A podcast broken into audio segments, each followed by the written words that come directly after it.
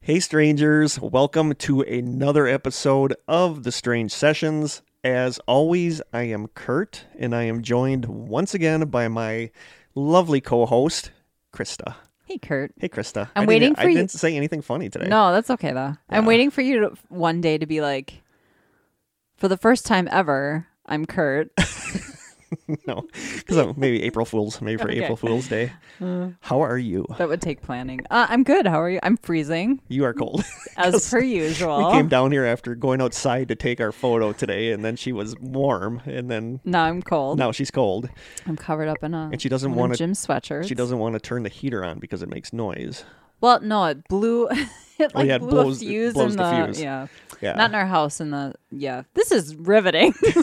hearing, hearing our stuff. it is a dark, cold, dreary day here in supposed to rain. Wisconsin. It's It's, supposed to gonna rain rain, all pretty good day. later. Yep. I want to give some shout outs to our newest listeners, and those are Linda Hat Hart, Mia Soheim, Joe Akers, Wendy Christensen, Austin Ryan Hayes, Rob Potter, Laura Gillis, Angela Davila, Julie Jankowaska, and as always, my some of my students that listen, Cadence, Sam, and I guess Logan is listening now too. What's up, Logan? And Cadence's sister sent us something. I'm going to read it next episode because I feel like this one might run a little long. So I'm going to read it next episode. So next episode, we'll give a shout out to Cadence's sister as well. Sweet. So one of those guys is from. He said he lives near Rendlesham Forest. So now we have. Oh, cool.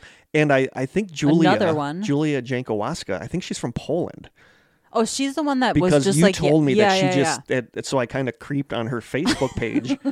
and It's bec- creeping on you. because I love that, I'm obsessed with that weird, insanely weird Polish YouTube thing called Mushroom Land TV. It's Hmm. like a six. There's only like six videos, and people. It's one of those things that when people first saw it, they're like, "What?" is They're this like, on? Did this get talked about on The Strangers? I think a little Okay. bit.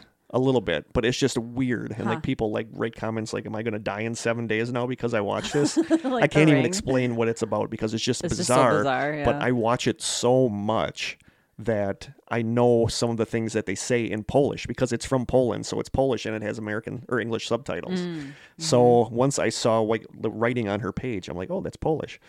So very cool. Thank you, Julia. Well, we should go visit or something because I am very Polish. I would love to Mostly visit German, Poland. but- I really would love Me to too. visit Poland. Yeah, it looks beautiful. And I want to give a super special shout out to a good friend and a stranger, Chad Bonin, who is going through some serious health stuff right now. So, Chad, love ya and hope you're doing okay. And the next episode, I think we're going to be doing one that you have asked about for like the last five years. so we You're we finally finally gonna get, get your around we wish. finally get around to it. So yeah, so thank you guys so much for listening. Yeah. Um. Another special shout out to Xander. Yes, Xander, thank he you. sent the sweetest email. Yes. Yes. Um, he I, and I've been listening to their show here and there, and he has, I believe, been an educator Yes. in the past, or I don't know what he does right now, but I love the link he sent me. I didn't watch it. So what was it? It's just like something for educators. I Okay. mean, not like it's top secret. Like, don't watch it. You can't watch it. 'cause Yeah, you're not yeah. an educator. But it was really good. And like, I'm. This isn't like a big secret. Like, I loved my job, and now The honeymoon's kind of over. not so much. Kind of, kind of weighing my other Oh. options. So I'm just really not doing well there. I Yeah. feel, but well, that was so Yeah. sweet of him to send that as yes. like a so keep your thank you chin up. so much, Xander. and there was a sweet PS at the end about me going back to school, and Yeah. he's done the same thing. And so that was just so I'm all awesome. downtrodden because I got like not a perfect score Yeah, on something. I just just submitted. like this morning, she got not a perfect score on something, so she's not doing. Well. I mean, I still got a good grade, but I've been getting perfect scores, so I'm like She's kind of a perfectionist. super annoyed by this. A little bit of a perfectionist, which is why our podcast is so good.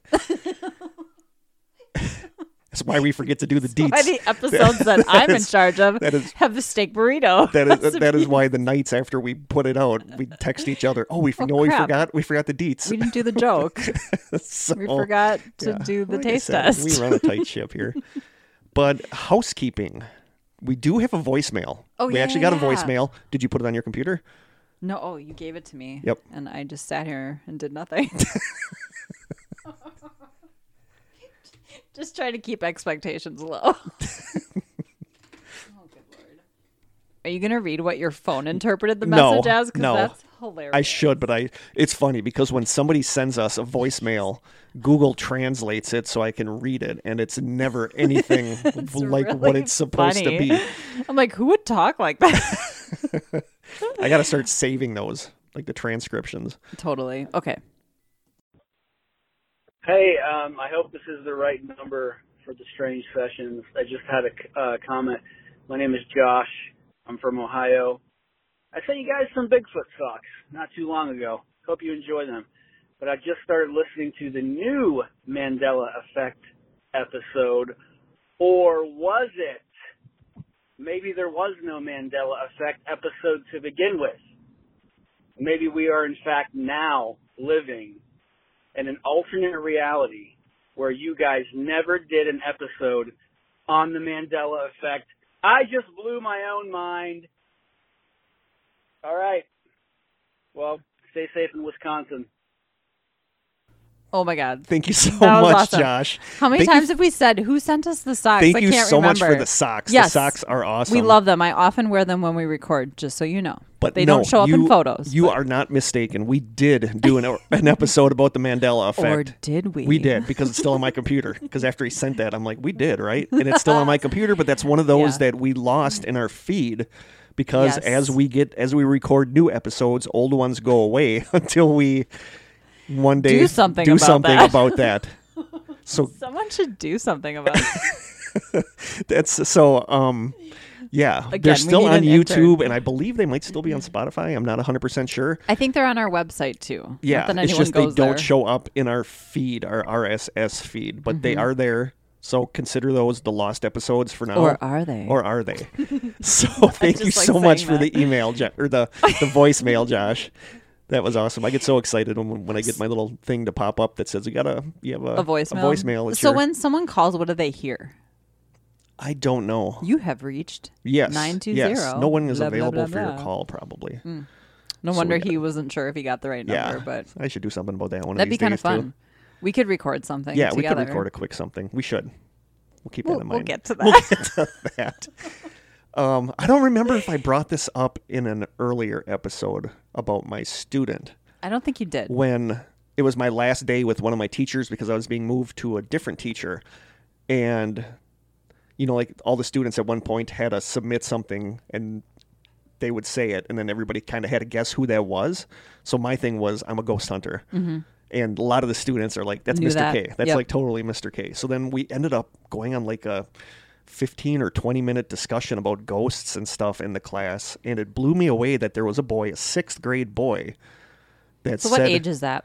that's it's like 11 or 12 or 12 that you know raised his hand and, and said that he sees someone in his bedroom at night every now and then and he said the really weird thing is is that they're wearing like a cloak and a top hat and he had no idea that the top hat man is a thing Right. so it's just so bizarre that he said that Yeah, it is. you know so yeah it was just really i was like wow So strange how prevalent that it, is. yeah, yeah.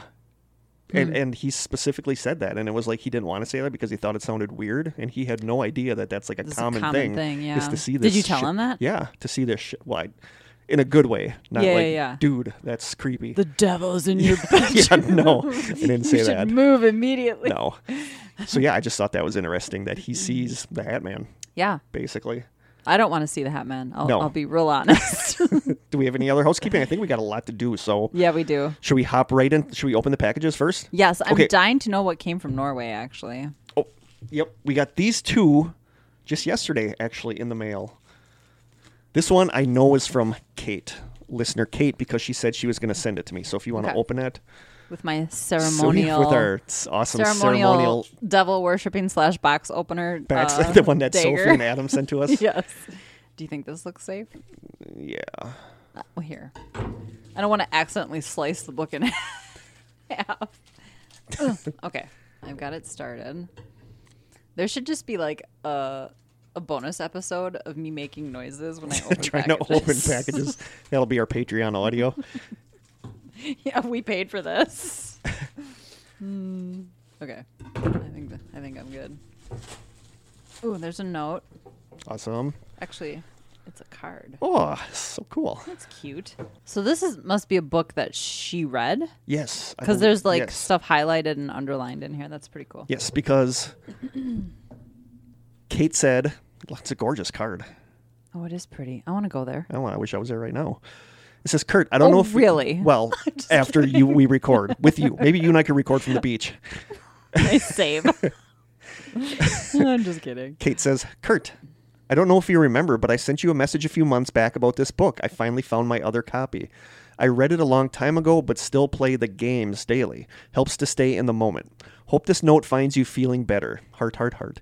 Love your podcast. If you ever do an episode on spirit guides, I'm your lady. My best, Kate. Barry." Speaking of, do you want to update everyone on your medical situation so that people aren't Oh, my chest worried about got- you? My chest Should I is take a picture better. of this? Yes. Good.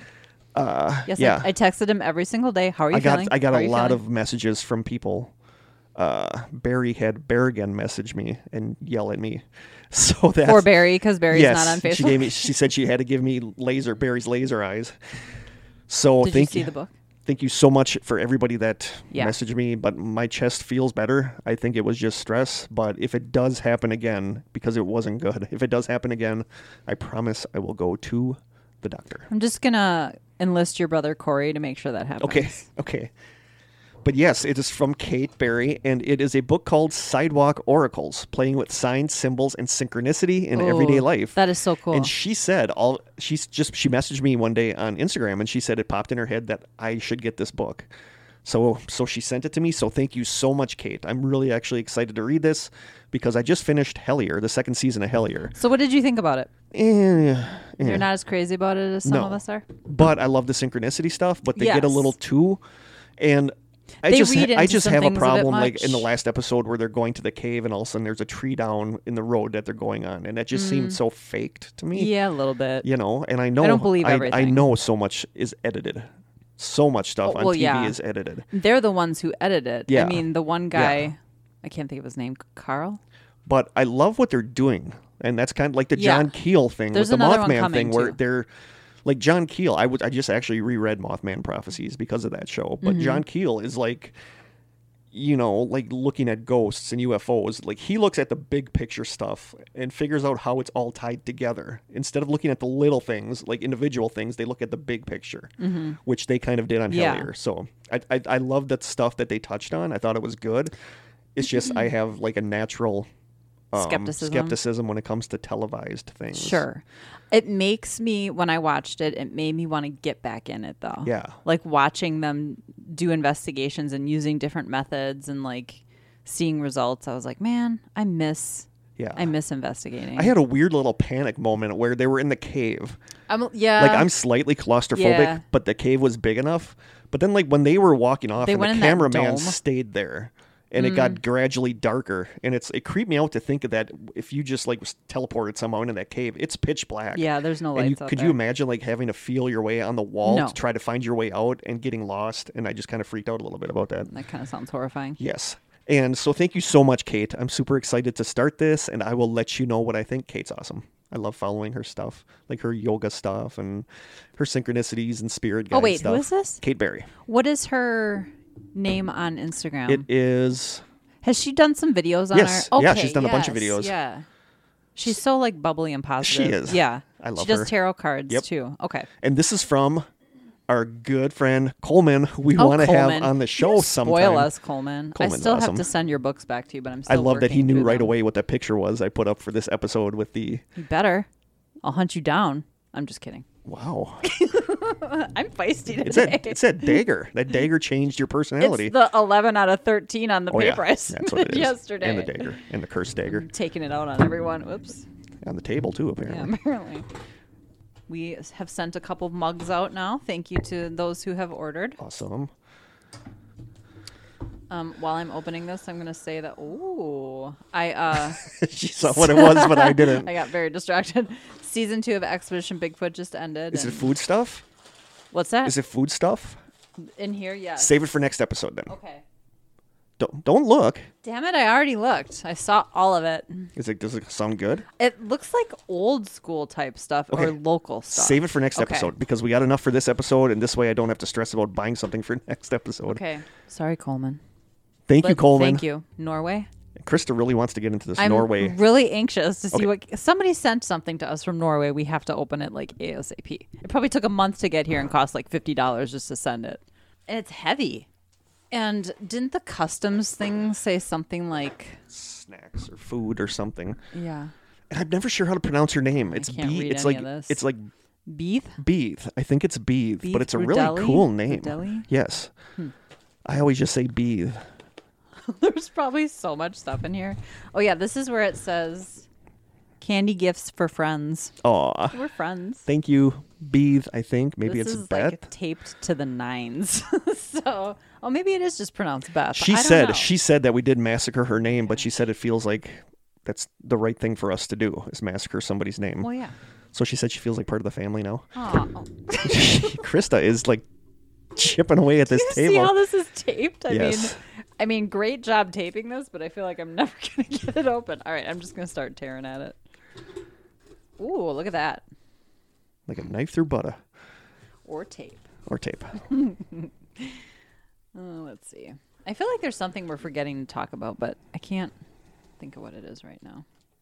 well, we're we're quitting the show. Oh, that. We'll bring that up at the Nobody end. cares about that. Oh, I did. speaking of Xander, I wanted to also give their show a shout out. I listened to their episodes. This is Xander and Stone. It's basically a paranormal and science podcast. They actually incorporate a lot of science into it, but they they just did an episode on the Black Eyed Kids, and it was really good. I love their approach to it. I gotta check it listen to out. it. If you- Once, once now, I'm actually gonna start getting out walking. My podcast listening is gonna go up. Oh, I see. We can get a note. Oh wow, there's so much stuff in here. It's crazy. Just grab one thing at random. Don't look I at know. everything Well, here, else. read the note. okay, don't peek in there at anything else. But anyway, if you're looking for something to listen to in between ours, I mean, they've got like Black Eyed Kids. They talk about Ouija boards. They talk about uh, Mothman, all that stuff. I just said that like I'm from New York. they talk about Mothman, you know? Here, take this before I hurt myself. Krista said that she looked at her iTunes reviews, and like the bad ones are pretty much just because of our Accents. our accents and our ban. They don't like the banter at the beginning of the yeah, episode. but we have like 270 or something reviews, Yeah. and they're like average four and a half stars. So I'm feeling pretty good about that. And I'm also Okay. not going to read anymore. Dear Krista and Kurt, first of all, I want to wish you two a happy 2021. I hope your year will be as good as it can be. Heart. She's so sweet. The candy marked with a pink piece of paper may contain nuts, so Kurt, eat at your own expense. The things with hazelnuts are taped together for Krista. She put so much effort into this. She says, says she has food notes by that, and she has letter love. I appreciate both of you so much. The work you put into making the strange sessions for us strangers out here, there, is truly amazing, and I want to thank you for that. Both of you seem so kind and warm-hearted, and I have fallen in a friendly love with you and your and your podcast. That's so Aw. sweet. Thank Oh My you. God. Your pod quickly became one of the top three of my favorite pods, only beaten by the Swedish podcast Creepy Podder or Creepy Podden, a creepy podcast who focuses on scary stories and myths, which is kind of what we do.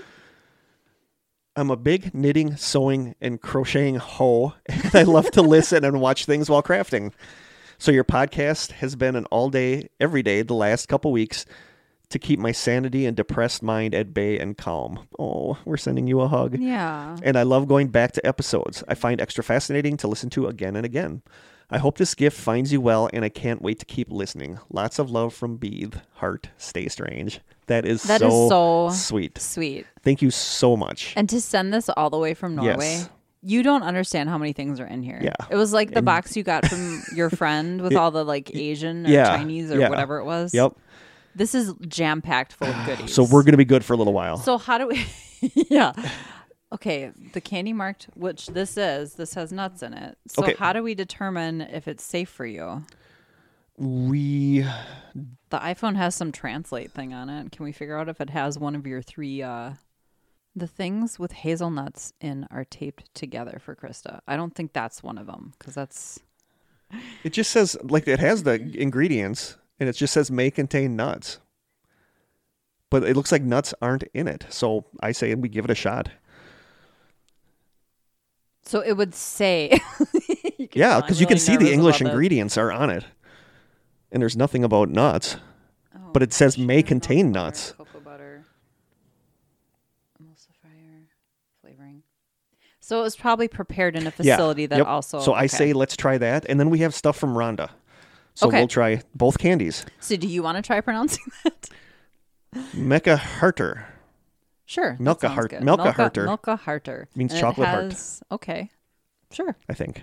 And it ha- does have a picture of a chocolate heart. on Okay, it so maybe that's and why. some cows. so Beeth, you are awesome, and we Yeah, love this you. is- Thank you so much. God. She left the sweetest comment then on because I posted Yeah. the picture of the box. Yep. And just how we've created such an amazing community. Yes. And I said, no, you guys created the community. We're just lucky to be. a We're part just of the it." schmucks that run the Oh, podcast. no kidding. Look at it's little chocolate hearts. So it's telling me I need to peel from this corner. I'm going to do that. Okay, hold on. I got to take pictures. I'm getting so distracted. and excited that I forgot to take a picture. Beeth, What? seriously, thank you so I much. forgot to do something. Okay.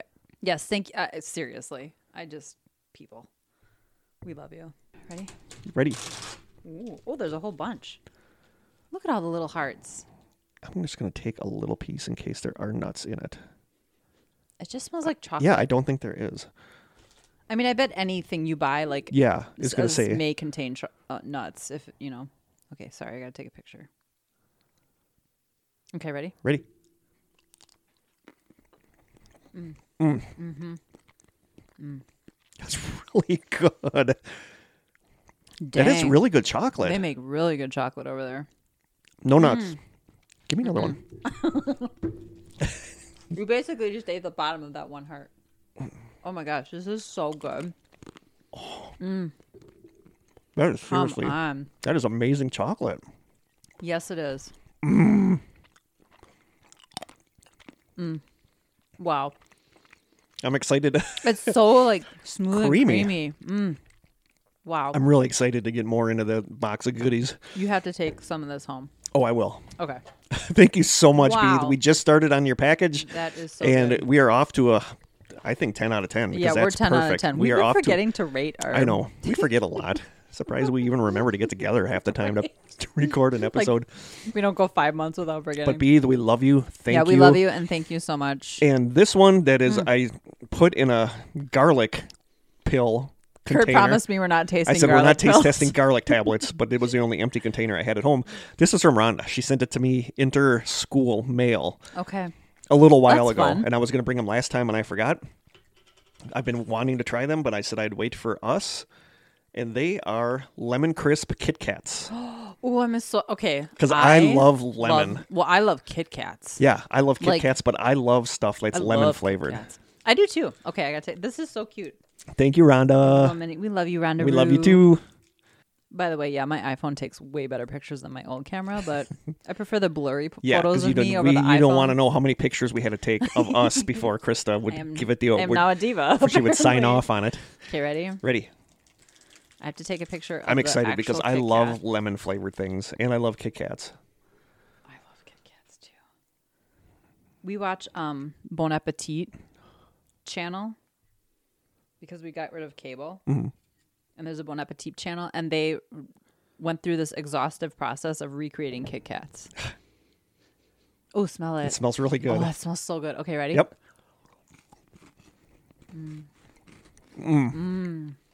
Oh my god, That is good. that is Mm-hmm. amazing. it's not overwhelmingly lemony.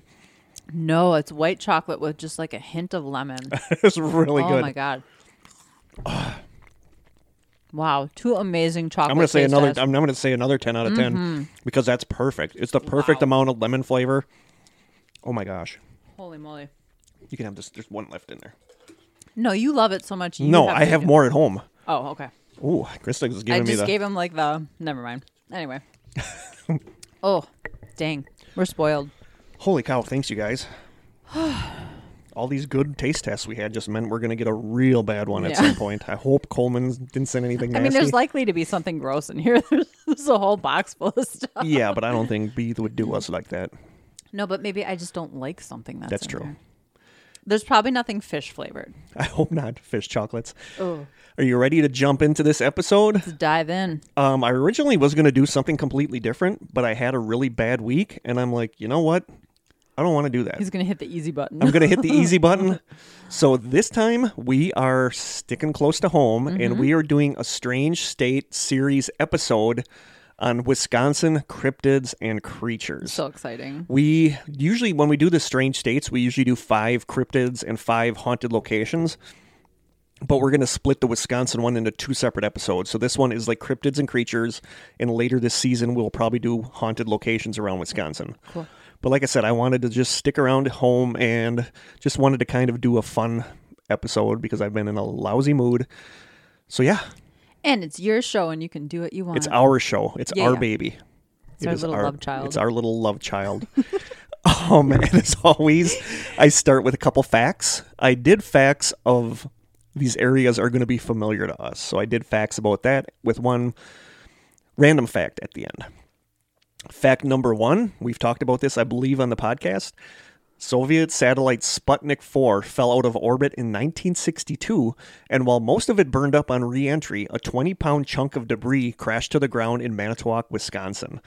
The original piece of Sputnik was returned to the Soviets, but the Rar West Art Museum has a replica of it on display, and Manitowoc celebrates Sputnik Fest each September. and Kurt actually took me to the museum. Yeah. And showed me the yeah, replica in the yeah. basement. Yes, I did. And the I little thing on the love- street. I love the art, the Rar West Art It's a Museum. really cool museum. Yeah, it really is. They have a lot of really good art actually on display. I love historical stuff too. Yeah. Like, They do. That's my They have like a favorite room that's like all old dolls yeah, and stuff. I mean, so that's it's creepy just as hell, it's like but it's cre I don't want to spend the night in there, but it's cool to see it. it is cool. But I get it's just to leave. a great museum, and right outside there is the street where it has the ring in the middle of the street where the Yep. piece of Sputnik actually hit. it's so Oh, cool. So, other than Stephen Avery, that's what Manitowoc is kind of famous for is the piece of Sputnik and Sputnik Fest. I've never been to. Like Sophie and Adam really want to come back here and go to Sputnik Fest, but you what, know what happens at Sputnik Fest? it's just like a random fest. You know, we have a fest for everything in beer tent. Wisconsin. Yeah, and uh, there's you know we have the cow, the big cow. I know you saw the big Mm-hmm. cow when you were in Manitowoc outside Cedar Crest, but every year they dress it up for Sputnik Fest. Like one year it had like a Martian helmet I've on. seen it dressed up Yeah, it actually. had a Okay. cape on and glasses and Yeah. yep. Interesting. So fact number two, what do you where do you think is it dubbed Malibu of the Midwest? Sheboygan. Do you know that? Yeah, because it's the How freshwater did you know that? surfing capital of the world. Freshwater surfers know Sheboygan, Wisconsin as the Malibu of the Midwest. I'm surprised there's you knew Mm-hmm. tournament. that. Oh, there's tournaments every year. Peak surf season, however, takes place between September and March. Mm-hmm. Yeah, and I that's- know that because one of the times I was coming down here to do the podcast, or I was down here for something. Maybe it was geocaching with Aaron, but it was like chilly out, and we're looking and we're like, "Are those surfers? Mm-hmm. crazy. Or because it, it it had to be like 40, A day like today, they're probably out there Yeah. because it's probably there's probably good waves. and I never knew that until that day that Aaron and I were like, "Are those people surfing?" Yeah. In Sheboygan, uh-huh. so yeah, I did. wear I was. full I honestly did wetsuits. Oh, not think you were going to know that Malibu in the totally. Mm-hmm. Midwest, Yeah. Sheboygan, Wisconsin. uh, we do have a beautiful um, lakefront. The beaches here. Why are not really Manitowoc pretty. though? What's the difference? Maybe it's the way that the lake is I positioned. Think so, and there's, like, good waves. yeah, and I think it has to do with like the topography of the under the water. It's probably some it's- tasty waves. Hang ten, bro. I think that was from Fast Times at Ridgemont High. nice. But yeah, I'm surprised you knew Oh. Fun that. fact. Malibu, the Midwest. You guys want to surf? Come here in March. Yep. we'll get out there with you. It might be like Well, twelve Chris below, and I, but whatever. Chris and I will wax up our boards and get out there with you. Fact number three: the first ever ice cream sundae was served in Two Rivers, Wisconsin, in 1881. You can stop in for a sweet treat at the birthplace itself at the Washington House, Hmm. and I have never been there. really? I'm I'm if it's a We day should that do a I'm field not trip. working, I'm in Two Rivers all the time because I love Two Rivers. Like if I Mm-hmm. have to go to get something, I'll go to Walgreens in Two Rivers. If I have to go to a McDonald's, I'll It's go to a cute McDonald's little in Two town. Rivers. It is. It's a really cute little town, but I have never been to the Washington House where the ice cream sundae was born. now, if you're from Two Rivers, it's pronounced Trivers. Trivers. Yep. Just T. Trivers. E Yeah. Just T E R I V E R S. Trivers.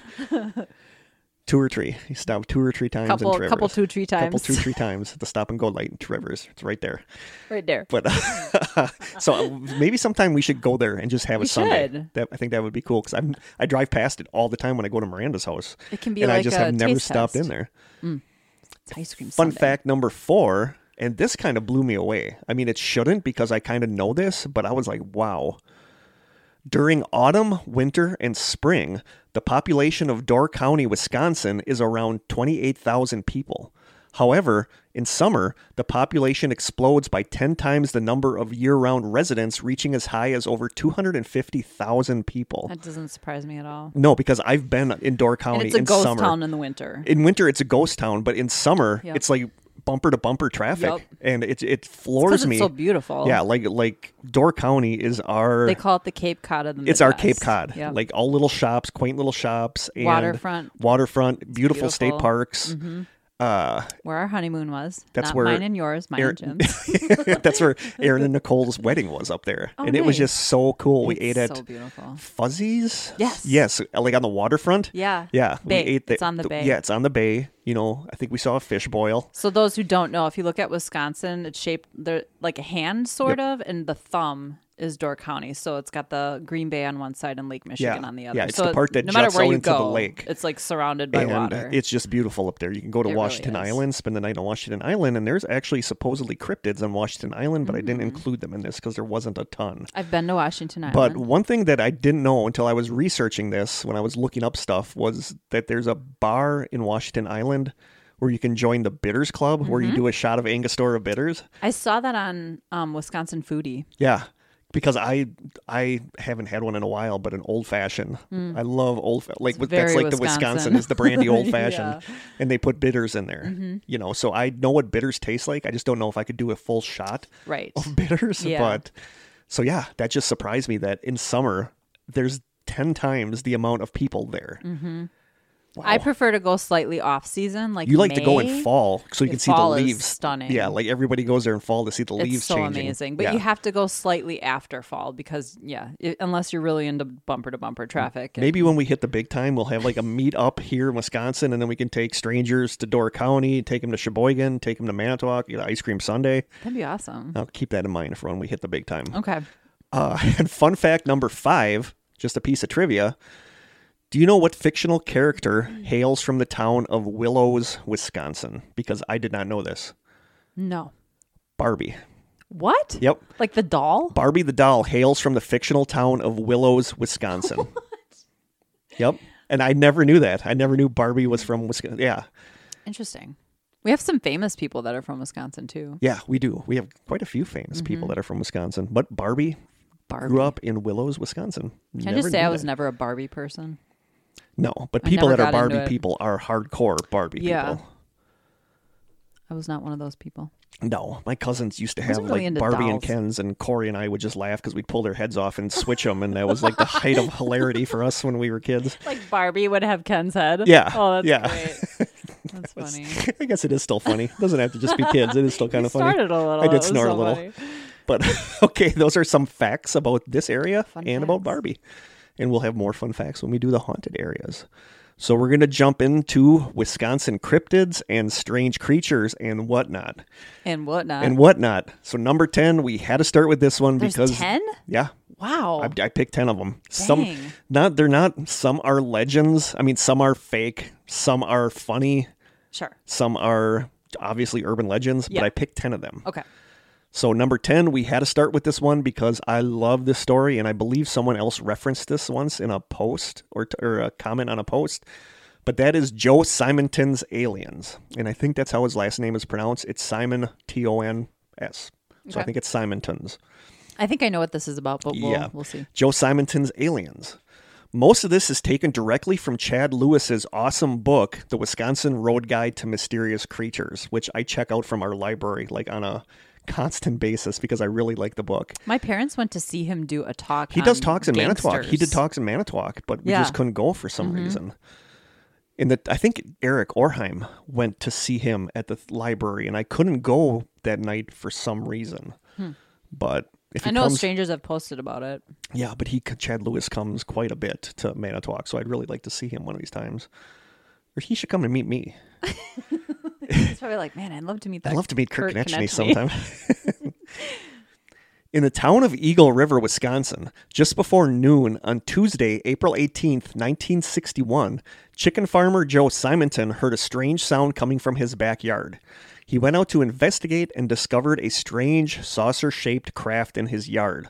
According to Lewis's book, quote, the strange looking saucer was about 12 feet from top to bottom and approximately 30 feet in diameter. The outside of the saucer was a gleaming silver that was said to be brighter than chrome.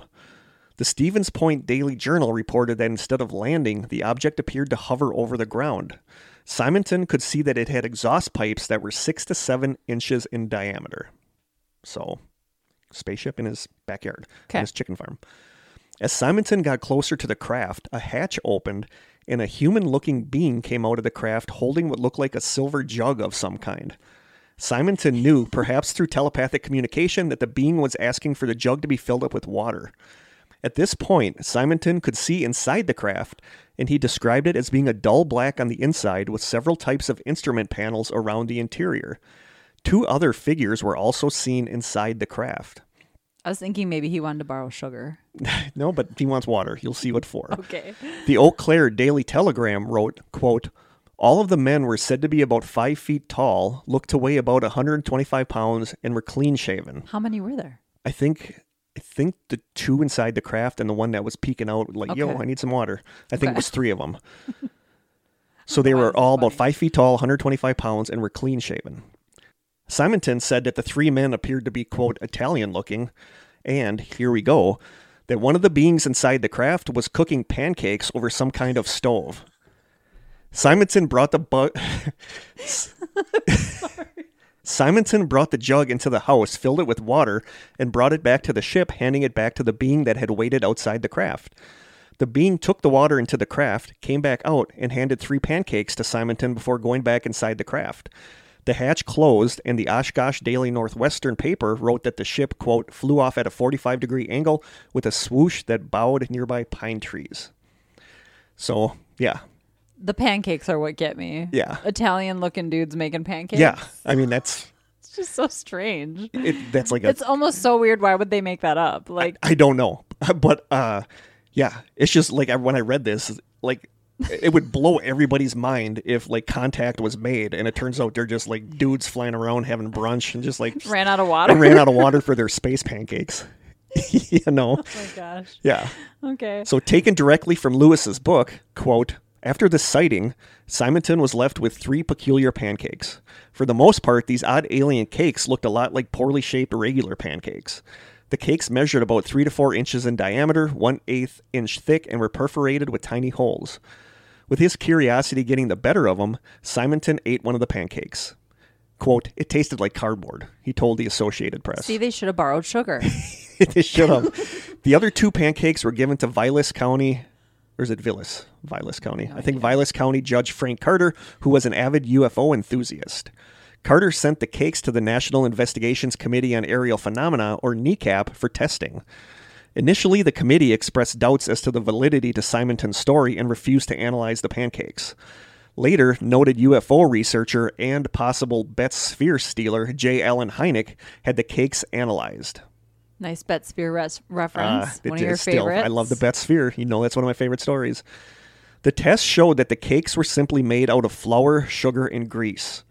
Many conspiracy theorists, however, believe that the real findings of the pancakes are classified and a more mundane report was the one given out. So there you go. Hmm. There are the Wisconsin space pancakes. On a awesome website called fantasymerchant.com, in an April 11th, 2020 article called, quote, The Aliens Brought Pancakes, the Joe Simonton UFO Mystery, the article says, okay, here are four possible broad explanations for the pancake mystery. Number one, Simonton carried out a deliberate hoax, regardless of what Hynek, Wilson, and other UFO researchers suggest. Number two, Simonton sincerely believed aliens gave him the pancakes, but had some sort of psychotic episode or was perhaps under the influence of some sort of intoxicant. He hallucinated the UFO and the aliens, and maybe in a fugue state, snatched a pile of pancakes off the windowsill of nice Mrs. O'Leary down the lane. Number three, Somebody of decidedly human origin deliberately pranked Mr. Simonton. Perhaps some local teenagers pulling an elaborate prank, or some sort of psychological slash propaganda experiment controlled by scientists, the government, Russian agents, the Bavarian Illuminati, etc. And number four, Bavarian Illuminati. yeah, number four, something just really weird happened to Joe Simonton. The article goes on to say we can simplify the above list in such a way that it might assist us in the evaluation of all sorts of other explained and bizarre phenomena. Number one, liar. Number two, crazy. Number three, duped. And number four, weird crap. so I Weird crap. so I think that's a good Summary. that's a good summary. So that is the case of the space pancakes. Okay. What's your verdict? I don't know. I, from all, It's just everybody's too accounts, the guy didn't want to strange. Hmm. even talk about it, and and the, the judge even is like, "What is he going to get from this other than ridicule? You know, why is he he's coming forward, and what what's the motive if it's a hoax? He's not getting money for it. He's not. He's going to get bombarded with people laughing at him. But he How would that's- someone else hoax it either? Like, like if he really saw a ship take off I from his don't know. backyard, how would you I don't hoax know. that? I don't know. Unless he just- the did have like a pancakes weird really throw psychotic me. break. But the pic Yeah. there's a picture in the teaser that I'm going to put up right after we record this. There's a picture of him holding the pancake. Oh, you showed me the teaser. I didn't Yeah. even notice pancakes. I'll show. I'll show you. Thanks. Thanks. I want to see these misshapen pancakes that taste like cardboard. They probably forgot the vanilla extract. It's just a weird little pancake. Interesting. But yeah, so there you go. And I, I, I Hmm. Never heard I'm of not this. 100 percent sure, but I think there's like even a festival, a fest for that. Okay. I think they have a fest for Joe Simonton's pancake loving aliens. I hope they make better tasting pancakes. For It would this just be so festival. cool if like you found out that's what aliens were, just chill dudes flying around making breakfast. Right. No threat to us.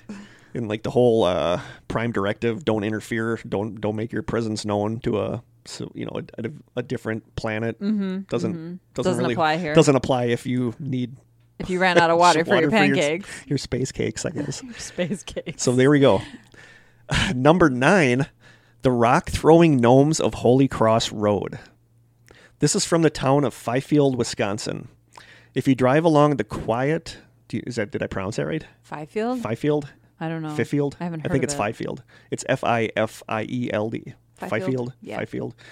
If you drive along the quiet country Holy Cross Road, you will come to train tracks that cross the road. Legends say that decades ago, a mother was returning home with her young children when her car died on the railroad tracks as a train was approaching. The train Does this hit. always happen? I don't know. This is like in So every urban legend. strange. Like every town has this urban legend Yeah. of a train hitting a car. That just died. That just dies on the train exactly on the tracks. train tracks. The train hit the car, of course, and the women and her woman and her children were killed. Today, it said if you stop your car on these tracks at night, the ghosts of the mother and the children will push your car and cause it to roll off the tracks to help you avoid their fate. Yes, every town. Sometimes it's Yep. a school bus. but it's that always had- like if you yeah. stop it on there, you're You'll going to see get fingerprints pushed. on the you're gonna back of get your see car. Mm-hmm. fingerprints. We talked about that in another episode. But that's not the only strange thing about that section of road. Next to the train tracks is a small wooded area. People who visit that area at night say that they hear strange rustling sounds coming from that patch of woods and that they see small shadows moving around in the dark in that area. It's said that if you are there at night and throw a rock into this woods, the rock will be thrown back at you. It's said that several people have seen the creatures as they throw the rock back, and they are described as being two to four feet tall and wearing strange clothing. Hmm. It's also said that if you do throw a rock into these trees, you will be cursed by the gnomes for lifetime. Whether any of this is true or not, people who do visit the area at night report hearing weird sounds and feeling like they are being watched and that they are not welcome there. Do you, do you know where in Wisconsin this I is? believe it's like up north. okay. up north. Yeah, I it's, feel like we should explore some of these. I thought about do a that when I'm little doing this. It would be investigation. like so cool for us to like do a road trip. yeah, that would be amazing. Actually, oh, it's up. it's there. way up there. That's cool. Yeah, That's like right in the middle. it's I think actually that's like kind the of up, Chickeny it's Forest. kind of up near where my friend Jim's uh, family's cottage is. Oh, we'd even have a place to stay. Yeah, we just can invited crash there. ourselves. We just invited ourselves. Hope, hope they're okay with that. Thanks. But people, there are. I was reading reports that people say they do see weird things there at night and hear weird things at night. Uh, one of the ones I read, somebody said they could hear like giggling, like high pitched giggling. Oh hell no. So, so people say that Ugh. stuff does happen there. I didn't really see any reports from anybody that said they threw a rock and the rock was thrown back at them. So, but I mean, it's kind of a creepy idea. I, at this point, I don't really buy the whole stopping your car on the train tracks. No, because, Because that every exists city- in every town. yeah, every yes. city has that urban legend. But I, I found the rock throwing gnomes really interesting. Yeah. Number eight, and this is one that shows up a lot on lists of weird Wisconsin stuff the Phantom Chickens of Chicken Alley. This comes from the town of Seymour, Wisconsin. And that's like, is that near That's, us? I think that. Oh, I thought that was way up north. Oh, that's way up actually. north too. We don't have, we I don't don't have a know. lot of weirdness near us. No. This comes from the town of Seymour, Wisconsin. Chicken Alley is a short country road that has quite a few legends attached to it. One of the legends about it says that the actual street sign has been said to vanish right in front of people's eyes. Sometimes it's the sign itself, and sometimes it's both the sign and the signpost.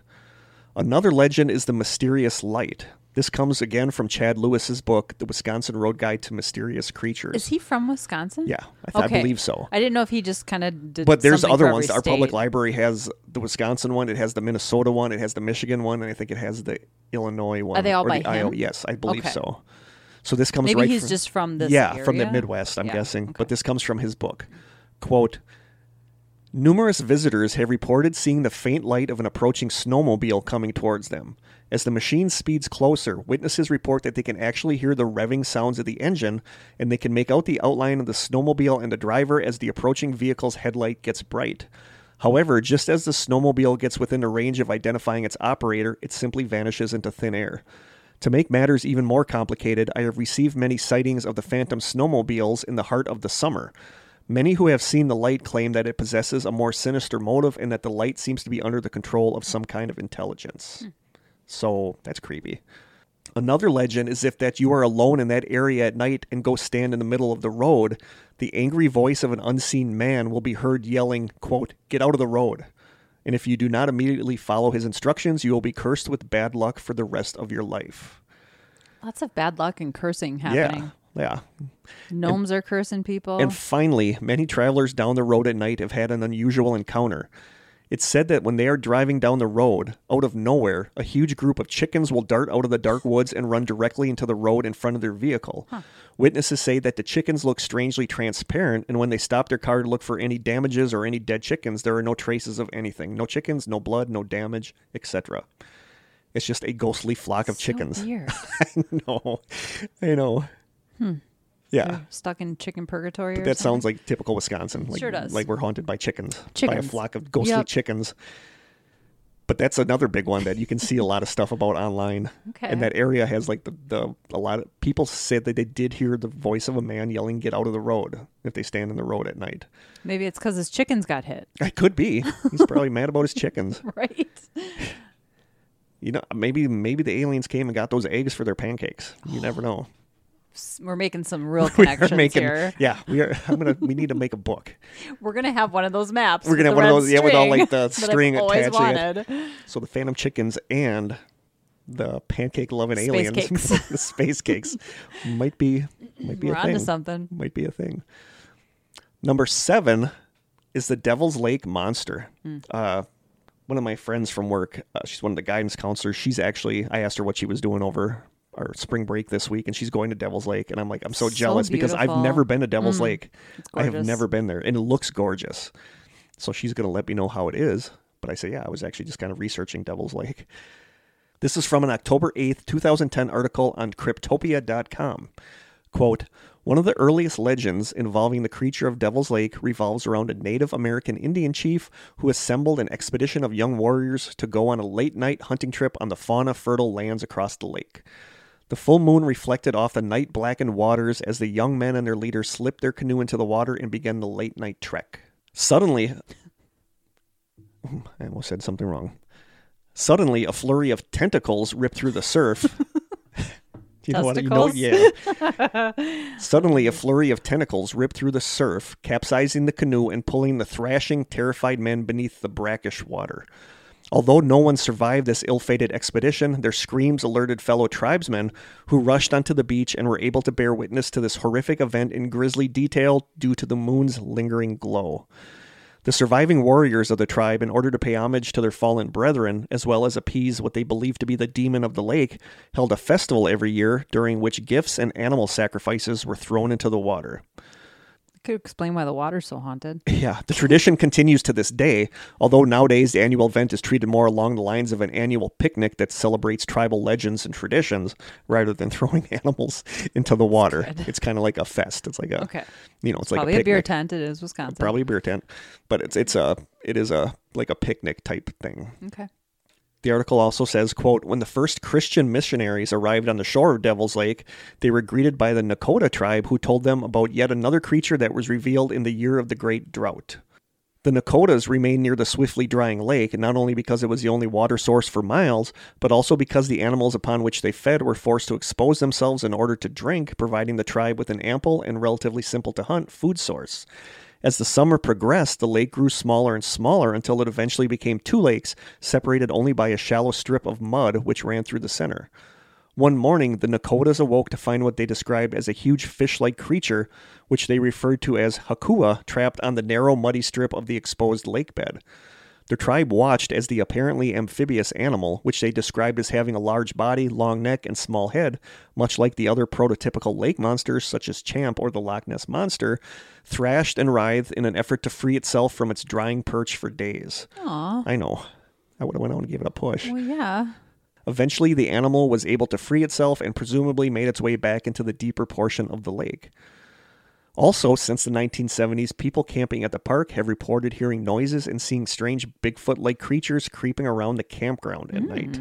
So, yeah, We better go we're camping. gonna go. Okay, we gotta we gotta do a Wisconsin road trip. We Visit really all these should. places, but there are reports of people seeing what they say is a lake monster, and then there's of course a couple pictures that are taken really far away, and it looks like a log floating in the water. Right. Well, yeah. But but there is a, apparently a lot of paranormal activity also at Devil's Lake, and that kind of ties Yeah, in I've with the heard that. with the missing four one one stuff. Right. Where they There's been talked some about- weird stuff going But on the- there. where they talked about how a lot of these missing 401 cases take place at some place that's Near the named water? like no like devil, oh, devil. Yeah. or or Right, right, hell right. Mm-hmm. or devil that a lot or cursed like a lot of them have a lot of weird things happen at them and there, there's a like there's a reason it was named Devil's Lake you Mm-hmm. know because something weird always happened there It would be really cool, and this is just a side note, because there's a state park everywhere. I mean, there's so many state parks in Wisconsin. Yeah. I'm sure we can always find one adjacent to one of these places. Yeah. And get an, a campsite with electricity. This equipment is extremely portable. We could record an episode like kind of on we site. should That'd we be really so we really fun. should do that sometime And it'd be fun to have local strangers who are in the area, like yeah like come Coleman visit yeah, us. like Coleman or That'd be somebody so come fun. visit us Yeah, that'd be so cool. that would be I said maybe people settle down. we'll jot that down. Yeah. We'll look, because that would be awesome. It would Like be. I would love to see some of these places. I would love to see Devil's Lake. There's so much of Wisconsin I've never seen. I mean, I've been to Devil's Lake specifically, but there's so much of Like Wisconsin I've I've never, seen. been up to see those lights. Paulding Lakes. Yeah. Well, that's in Michigan. Oh, but isn't that northern Wisconsin? yeah, you have to go through like my neck of the woods where I grew up, and Yeah. through Marinette, and through I think. But I'd like to Menominee. see that. We got to Yeah. do a Wisconsin road Even though trip we of kinda- haunted. We feel it's debunked. I would still like to see. I'd still it. like to see it with my own eyes. Yeah, agreed. Number six, the Cumberland Beast. Cumberland Beast. Okay. An August 19th, 2018 article on the Pine Barrens Institute. And I came to this one a lot. The Pine Barrens Institute website is really, really good. the Pine Barrens. the Pine Barrens Institute website, called quote Cryptid Profile: The Cumberland Beast, aka Wisconsin's Bigfoot. So this is right up your alley. Yes. What is the name of the beast? The Cumberland Beast, Cumberland Beast. Okay. Wisconsin. This comes right from the awesome Pine Barrens Institute website. Quote Wisconsin has a total land area of 34.7 million acres, and 16 million of those total acres are covered in forest, mostly the northern half of the state. Anybody that's been in northern so Wisconsin knows that beautiful. Mm-hmm. it's wooded, very wooded. This means that 46% of the state is a potential home for a Sasquatch to live in, and it appears that Krista's all excited, and it appears that it already does, as eyewitnesses report.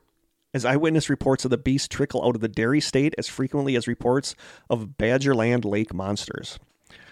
One such location for frequent sightings of a Bigfoot like creature is in the city of Cumberland, located in Barron County. For decades, residents of this 4.4 square mile city have told of their encounters of a creature that possesses the stereotypical characteristics of a Sasquatch large frame, strong build, putrid smell, and covered in hair. Sightings of the creature go so far back that even the local Native American St. Croix tribe tells stories of an encounter that took place generations ago. The story goes that one day, a large hairy creature that the tribe referred to as the Screeching Demon. Ooh, I don't that ever- sounds I don't, delightful. know. I don't want to. If we do our Wisconsin road trip, I don't want to run into skip that the one, maybe. screeching demon. A large hairy creature that the tribe referred to as the Screeching Demon wandered into a St. Croix camp and frightened members of the tribe so badly that many feared for their lives. Eventually, a group of women protecting their children drove the beast away. Good for you, Go girls. girls. Hell yeah. The protective mothers grabbed whatever objects were around them, mostly brooms, and proceeded to swat at and beat the demon until it fled back into the woods. Of course, they were brooms. I know. The tribal elders tell of how the screeching demon never again entered the camp, but it would often be seen lurking around the border of the camp and watching from the woods. well, that's creepy. While the encounter story above could be played off as just that, a story, many modern sightings of the Cumberland Beast add to its lengthy history and possible credibility. In 1974, young sisters Sharon and Shelley Brunette were playing tag in a cornfield near their family property. Playing tag in a cornfield is always something that's not going to end good. It's fun though. It's fun, but it's always something creepy I- happens. yeah, that's true. Cornfields are creepy but fun. They are. Yeah, because you can't see. Like exactly. when you're in a cornfield. anybody could or anything could be just a Yep. few feet away from you. Yep. That's why it's so fun. when one of our friends had a party at her farm, I think we've all done this. but she had a cornfield, and then we went out and put somebody's cap like on top of the corn Mm-hmm. Oh, stalk. that's so it, and we creepy. were like, we were waiting for somebody to notice, and it looked like somebody was just standing there Mm. in the cornfield, like watching them. we when we lived out i lived out in the country with some friends and we were renting a house that was on like farmland and we would have parties of course and there was one night that we all went out into the cornfield and we'd be us ladies would be kind of creeping through and all of a sudden someone would reach out and grab our Yeah, ankles because and you it was can't that see. night, like if somebody's yeah. like in the row it next was to you. like scary but so fun and that's always when the cops came to the party. That is always where everybody took off running was into the cornfield cornfield. well yeah they're not gonna find you in there It's been a long time since I've been in a Wisconsin. cornfield. yeah me too We'll do that on a road should trip. We'll remedy just that. We'll pull over and run trespass on into a- somebody's Yeah. somebody's farm. i'll have a little bucket list for our road trip Hopefully, it's a farm. I want to see these. I want these space pancakes. I'm not gonna lie. I really want to try the Space space pancakes. pancakes? So I'm hoping that we run into that on i our prefer trip too. space Mm-hmm. cakes Space cakes. we don't know that they used a pan No, they said that they were like cooking it over like a flameless stove. So, where was I now? I'm thinking about space pancakes. Where was I now? Um, Sharon and Shelley Brunette were playing tag in a cornfield near their family property when they both had an up close encounter with the creature. As the girls chased each other through the tall stalks, they eventually made their way to the last row of corn. Upon exiting, the girls came to a dead stop because 20 feet in front of them stood a large, hair covered, human like beast. The girls stated that the beast seemed just as startled as they did after locking eyes with one another. After nearly 30 seconds of standing in shock, the Cumberland beast turned and ran off into the adjacent tree line. The girls turned in terror and fled back into the corn and ran towards their home screaming, just like I would do. Once there, the two sisters told their parents about seeing a large monster that stood nearly seven feet tall, was covered in black hair, had arms that hung down to its knees, and smelled like rotten onions. Yuck. Rotten onions. Interesting. I've never heard that one before. Fast forward 20 years to the mid 90s when eyewitness Dennis Murphy was traveling through Wisconsin from Minnesota and sighted not just one, but two of the beasts standing in a cornfield. Murphy stated that as he drove up alongside the corn, one of the unknown creatures, the smaller one, turned away and tried to crouch down. The larger one, however, who Dennis believed was around 8 feet tall, continued to stare as he slowly drove by watching. After his sighting, Dennis Murphy described the creatures as being 7 and 8 feet tall with a wide build, long human like faces, and covered in a whitish gray colored hair. Jump ahead another eight years, and we get two reports of the beast, only this time it was reported as looking in through the eyewitnesses' windows. Krista does. I knew No. you weren't going to like that. Nope. I knew you weren't going to like that. The We can idea go of s- looking for it, but it, it does- you should don't want it not looking come for looking for us. us. The first sighting comes from St. Croix Reservation Animal Control Officer Val Hogner. While home one night at her rural residence, Val took notice of an odd yet putrid smell drifting in through her windows. When she approached the window to look outside for the source, Val witnessed a large, nearly seven foot tall, hair covered bipedal creature turn and duck down.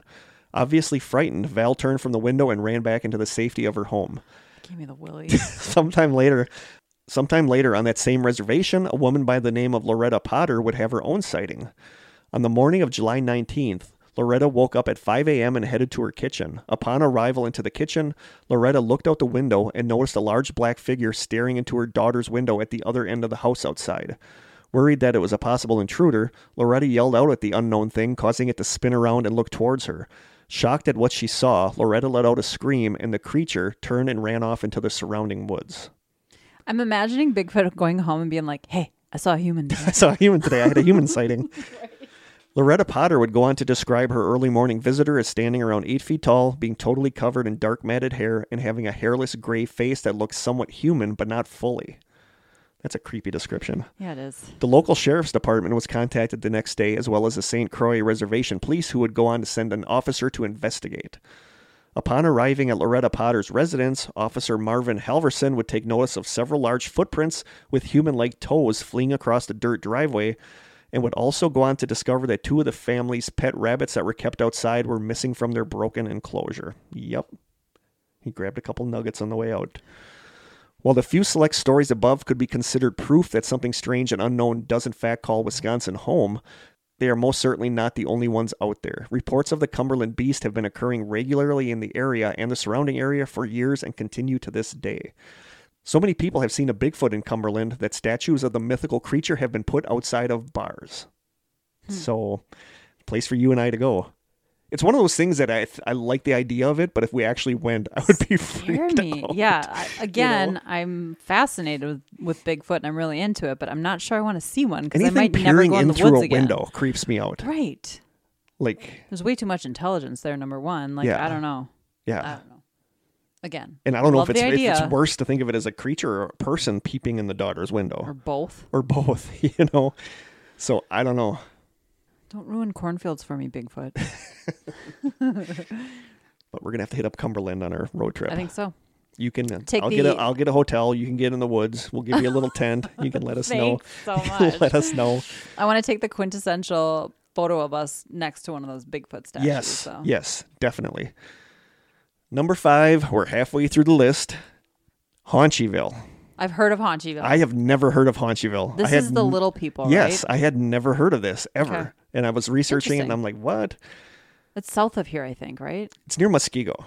Yes, I lived in Muskego, so Did I you? know where- yeah, that's Oh. probably why I know. That's pr- what wow. Haunchyville Have you ever is. investigated? I did not know that you No. lived there. Yeah, Jim and I lived there before we moved up here. Yeah. Well, long before we moved up here. His sister still lives there. Wow. Uh-huh. I did not know that. Yeah. So on the website onlyinyourstate.com, quote, according to the story, there were once some people of shorter stature that were employed by a circus.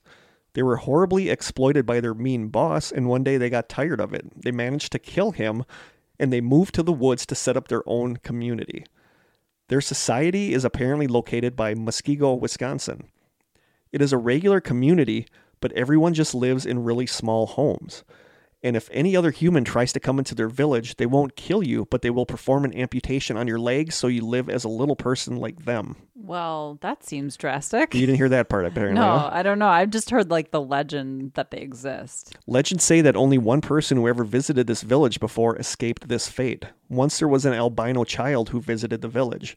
The residents took him in as their own, and the boy grew quite tall and big. He became their protector, and to this day, he will mercilessly defend them against any intruders. So that is Haunchyville Haunchyville, yep. a Uh, July 26, 2010 article on patch.com called, quote, Haunchyville is not a home for axe murderers or little people, police say. The article says, quote, if you've lived in or near Muskego for a while, you've probably heard about a place called Haunchyville off of Mystic Drive. Stories have been handed down over generations about the area allegedly being inhabited by little people and an albino axe murderer. There have been movie trailers made about the area. The place has been featured by Weird Wisconsin, and creepy rhymes about the area have been posted on YouTube. And every few days on Twitter, you'll see youth talking about going down there to search for Haunchyville. But officials from the Muskego Police Department said the story is a hoax. Lieutenant Dave Constantino of the Muskego Police Department said he grew up in Muskego but had never heard of Haunchyville until he started working for the police department. But the myth has been around for at least 60 years. He says, quote, There are rumors about an axe murderer living there and little people living in little houses. But the story is just that, a story, and it's not true. He goes on to say, while most Muskego kids know it's a myth, kids from the surrounding areas continue to go down there and it drives the homeowners nuts. No trespassing signs are posted throughout the area, and the police department has taken a tough stance on the issue. If they catch you trespassing, you better have some pretty deep pockets because the ticket will carry a $334 fine. Dang. That's a lot But- of money to a kid. To this day, there's people I like I when I do a search for Haunchyville, there's Mm-hmm. people talking about going looking for Haunchyville, which is frustrating. Like if somebody lives in that area, you're Yeah, gonna it have would be. kids like prowling around your yard all the time. Mm-hmm. But there are people who say they stumbled across this place. Hmm. You know, I don't buy it because it's I think it's a myth, but there are people that say that they've stumbled across they were out in the woods and they stumbled across a little community of little houses. You know, I don't Hmm. Like think a they little got their, Hobbiton. their legs amputated, Yeah. but that is the It story involved a of, lot of stumbling. that is the story of Haunchyville. All right. Number 4 is the Goat Man of Hogsback Road. Heard of the I've Goat never heard of Man. that before this either.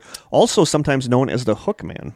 Oh, I've never heard that. I've only heard so the you get goat the goat man. or the hook man. Maybe they're two separate entities. I Could don't be. want to run into either of them. I don't want to run No. into a goat man or a hook man. No. But an October 31st, 2018 article of the Spectator News, which is UW Eau Claire's student newspaper. I've never been to Eau Claire. I've never been to Stevens Point. I haven't been to a lot of places. I've been to Lacrosse, which is well, no, that's much further north. We got to do a Maybe road trip. I haven't been to Eau Claire. We got to go see, maybe we'll go see Adam and Sophie. that would be amazing. We'll go, we'll take like a tour across the state. yeah. In Richfield, Wisconsin, there is a peculiar stretch of pavement called Hogsback Road. Since the 1870s, people have reported sightings of a half man, half goat creature wandering around at night. They call him the Goatman. It's like which half of him is man and which I don't know. Oh, I don't know. like what if it's like the right half? I'm just kidding. That would be different. I, n- I never considered that. Nobody has. No. Gert. Only I would say The that. Goatman. The Goatman is not afraid to strike, according to legend, and a dismal fate awaits those who cross his path, and the only warning of his presence is a pungent blood-like odor. Ew. The tale of the Goatman. Is it Goatman or Goatman? Goat man. Like Slenderman. like Slenderman. the tale of the goat man originates from Native American folklore and is a popular story throughout the country.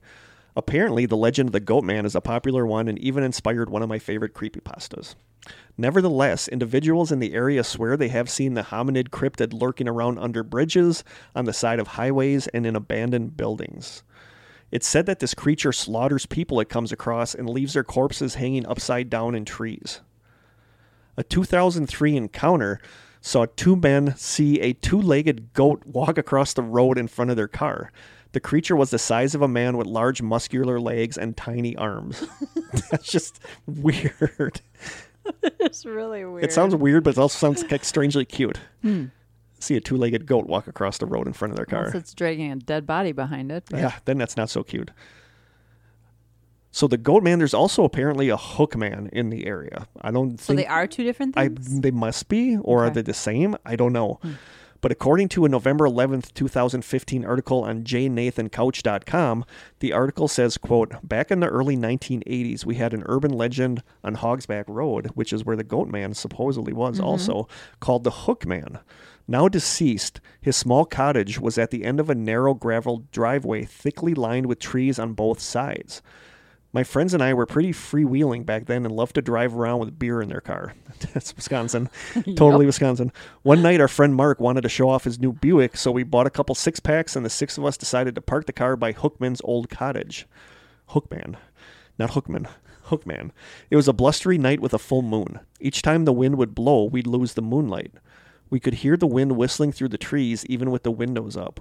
We were laughing and talking about nothing in particular when I heard a loud scree noise scraping against the left rear window that I was sitting next to. Scree? Scree. Okay. In the light, I could see a distinct four inch gouge in the window that was clearly visible in the moonlight. We all totally freaked. Mark almost got into an accident as his wheel spun in the gravel getting out of the place. A really strange thing about that gouge, it seemed to gradually fade out of the window the same way a scratch heals on someone's arm. That was over 30 years ago, and I believe it still affects me to this day. It reminds me of I Know What You Did Last Summer. Isn't that I never one? saw that. Or wait, am I thinking of urban legends? No, I, that sounds like. Didn't the guy have a hook? He had a hook and Yeah. I know what you did last summer. Yeah. Yeah. yeah, yeah. Okay. but apparently this happens quite a bit where people go out there with their cars and they get scratches on their cars like someone with a Hmm. hook ran their hand along the car So someone who has a hook for a hand. yeah but but I don't think it's the Goat Man. It's Hookman. It's Hookman. Okay. But it's the same Hogsback Road. So apparently, you and I need this. Hmm. Places to happen. Ha- yeah. Happen in like, hop- are they friends? hotspot. Are they not friends? Are they the same person? So it sounds like you Hmm. and I need to visit Hogsback Road Yes. During the day. during With the day, not lots so of much people. at night. We sound like real great investigators. I know we're, we're That such. sounds way too scary. yeah, we won't do that at night. But that's creepy. I think the Hookman stuff is creepy, Yeah, but that it is also creepy. sounds so urban legendy. It's- exactly. you sounds know, urban like with a legend. hook, somebody with legend. that's Yeah. Mm-hmm. like such a prototypical or stereotypical, some kind of It's a typical, prototype of an some urban some, legend. some kind of urban legend where you know they drive off and the hook is hanging in the car Right. Mm-hmm. door, stuff like that. so right. yeah, Good visual. but there's a lot of stories about this goat man, and not just there. It's it's all over the state. It's in other states. Okay. So the goat man is apparently a pretty big thing. Well, that the goat. I mean, the goat in general has like connotations of like the devil. Uh, Yeah. And so I can Yeah. see why that's kind of a theme. Yep. And number three, the Mineral Point Vampire. I think I've heard. I had of heard this, this one before, but I Yeah. didn't really know much about it. This comes from paranormalworld.com. Most cryptid sightings go back centuries, but the creepy figure that is said to stalk Mineral Point, Wisconsin was first seen around 1981. This comes from paranormalworld.com. Quote, the police responded to reports of a character dressed like a vampire lurking in the Graceland Cemetery on the evening of March 14th, 1981. Just like a vampire, like wearing a cape. Yeah, Okay. and looking like a vampire, apparently. Okay. At the cemetery, a lone officer encountered a tall, thin, pale faced figure dressed in black and clad in a cape. Oh, The okay. figure suddenly bolted away, and the officer gave chase. But this pursuit promptly ended when the pale man leapt over a six foot fence at the border of the cemetery. The next morning, the police returned to the cemetery to follow the tracks that the quote vampire had made in the snow, but the footprints simply stopped at the point where the entity had jumped the fence. There was nothing on the other side except untouched snow. Okay, that's weird. And this sounds more like Spring Heel Jack.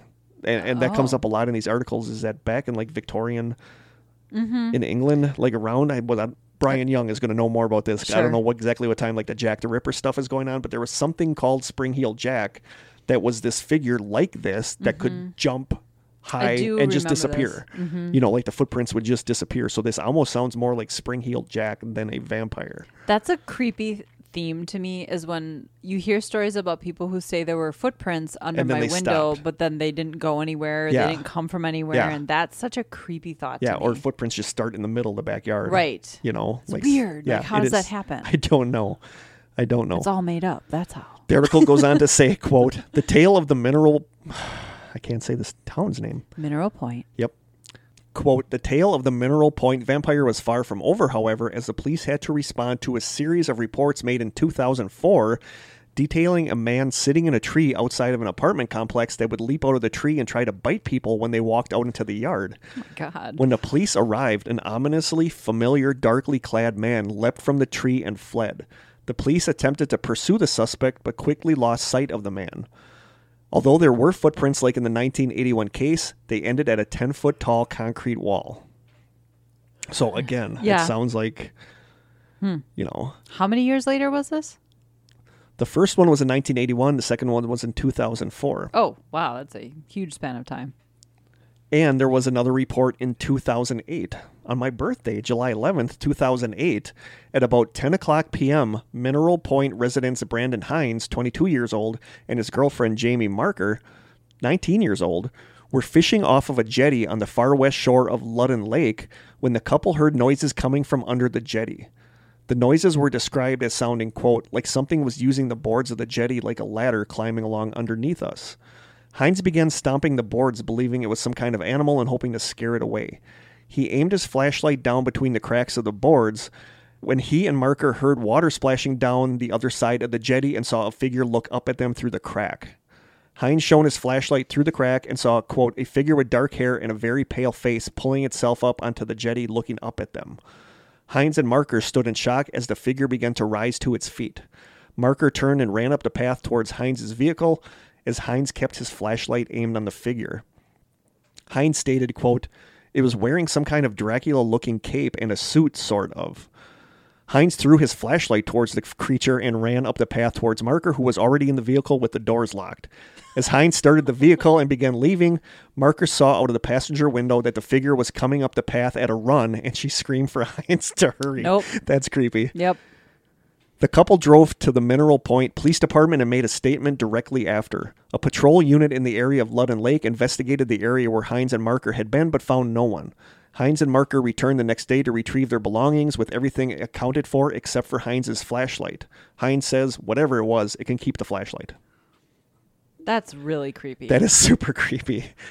You know, and the fact that they went they r- f- went right away to the police department, I kind of buy it. I Mm-hmm. well, don't all think of these situations. yeah like i involve don't the i police. don't feel that one's a hoax you know i just don't And it, that's such a huge s- stretch of time to, for people to be seeing the same exact yeah figure. when he it said it was wearing like a cape like a does Dracula, sort of imply like yeah, a vampire kind of yeah thing. it does but it sounds more like a spring heel jack type demonic figure than a vampire also reminds me a little bit. Maybe it's Pleasant Point, Mineral Point. Reminds me of Yeah. Mothman just a tiny bit. but yes yeah Hmm. so that's bizarre Really weird.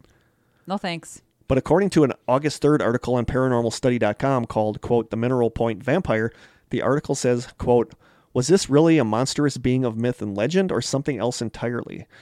Some people believe he was nothing more than an escaped mental patient, while others believe the vampire was the latest incarnation of a spirit that has haunted the region for over a century called the Ridgeway Phantom. According to local folklore, the Ridgeway Phantom is the shapeshifting ghost of two brothers who ran afoul of bloodthirsty thugs. During a particularly harsh winter in the 1840s, the brother found shelter from a blizzard in a bar filled with criminals and killers. Sounds like typical Wisconsin bar. Somehow, the youngest of the two offended one of the patrons and they were beaten until unconscious. Their bodies were thrown back out into the snow where they froze to death. Since that time, it's said their ghost has manifested as a headless horseman, grotesque creatures, and a spectral ghost chasing people with a whip.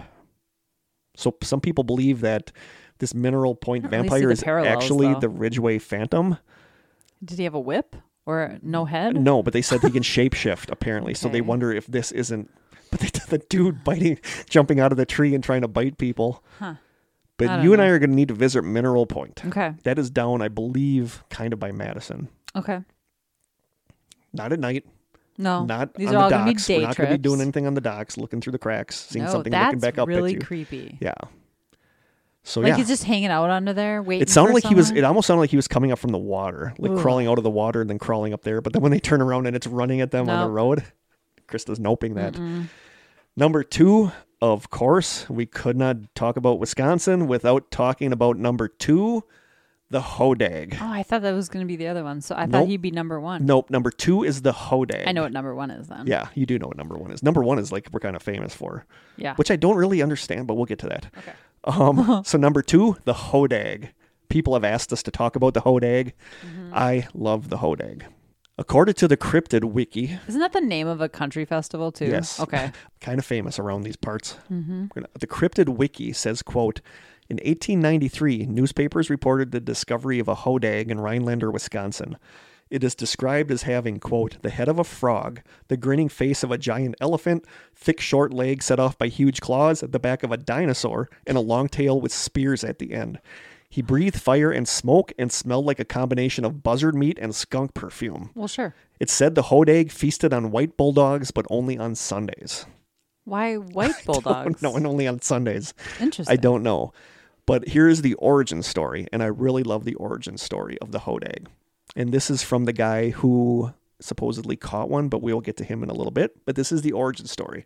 Quote Far up in the north woods, among the silvery lakes, there once was a region of tall, swaying pine and evergreen. The people who lived in this region were sturdy woodsmen type, kind of like me, men who lived hard and loved the great outdoors with its primitive, primitive life close to nature.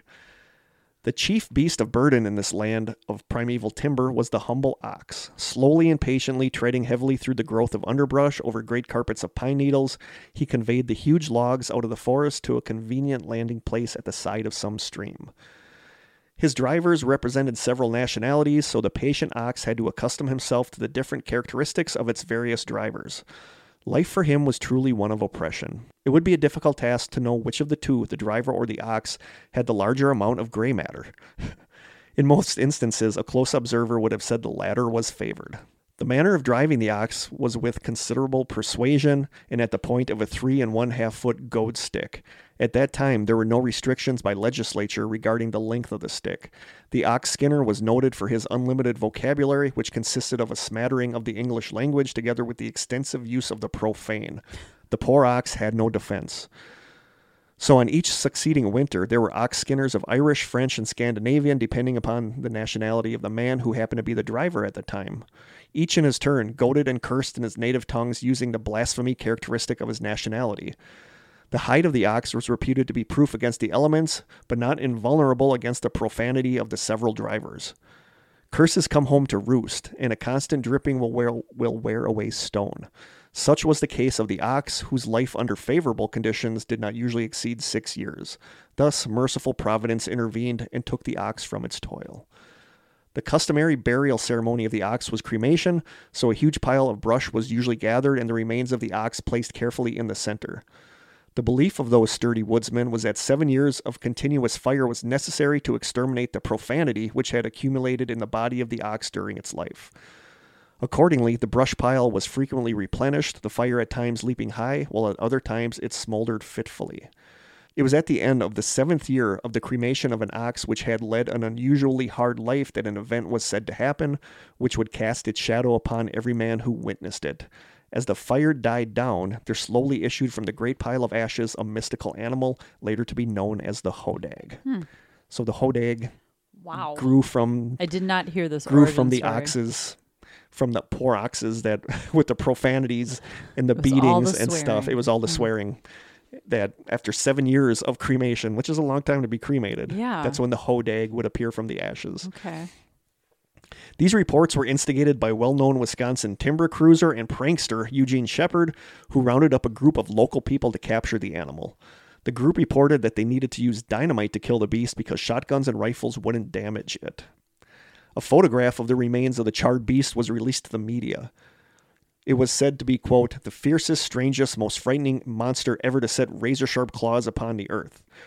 It became extinct after its main food source, all white bulldogs, became scarce in the area. Shepard claimed to have captured another hodag in 1896, but he captured this one alive. According to Shepard's reports, he and several bear wrestlers placed a chloroform soaked sponge on the end of a long pole, which they worked into the cave of the creature where it was overcome. That's just such a funny picture.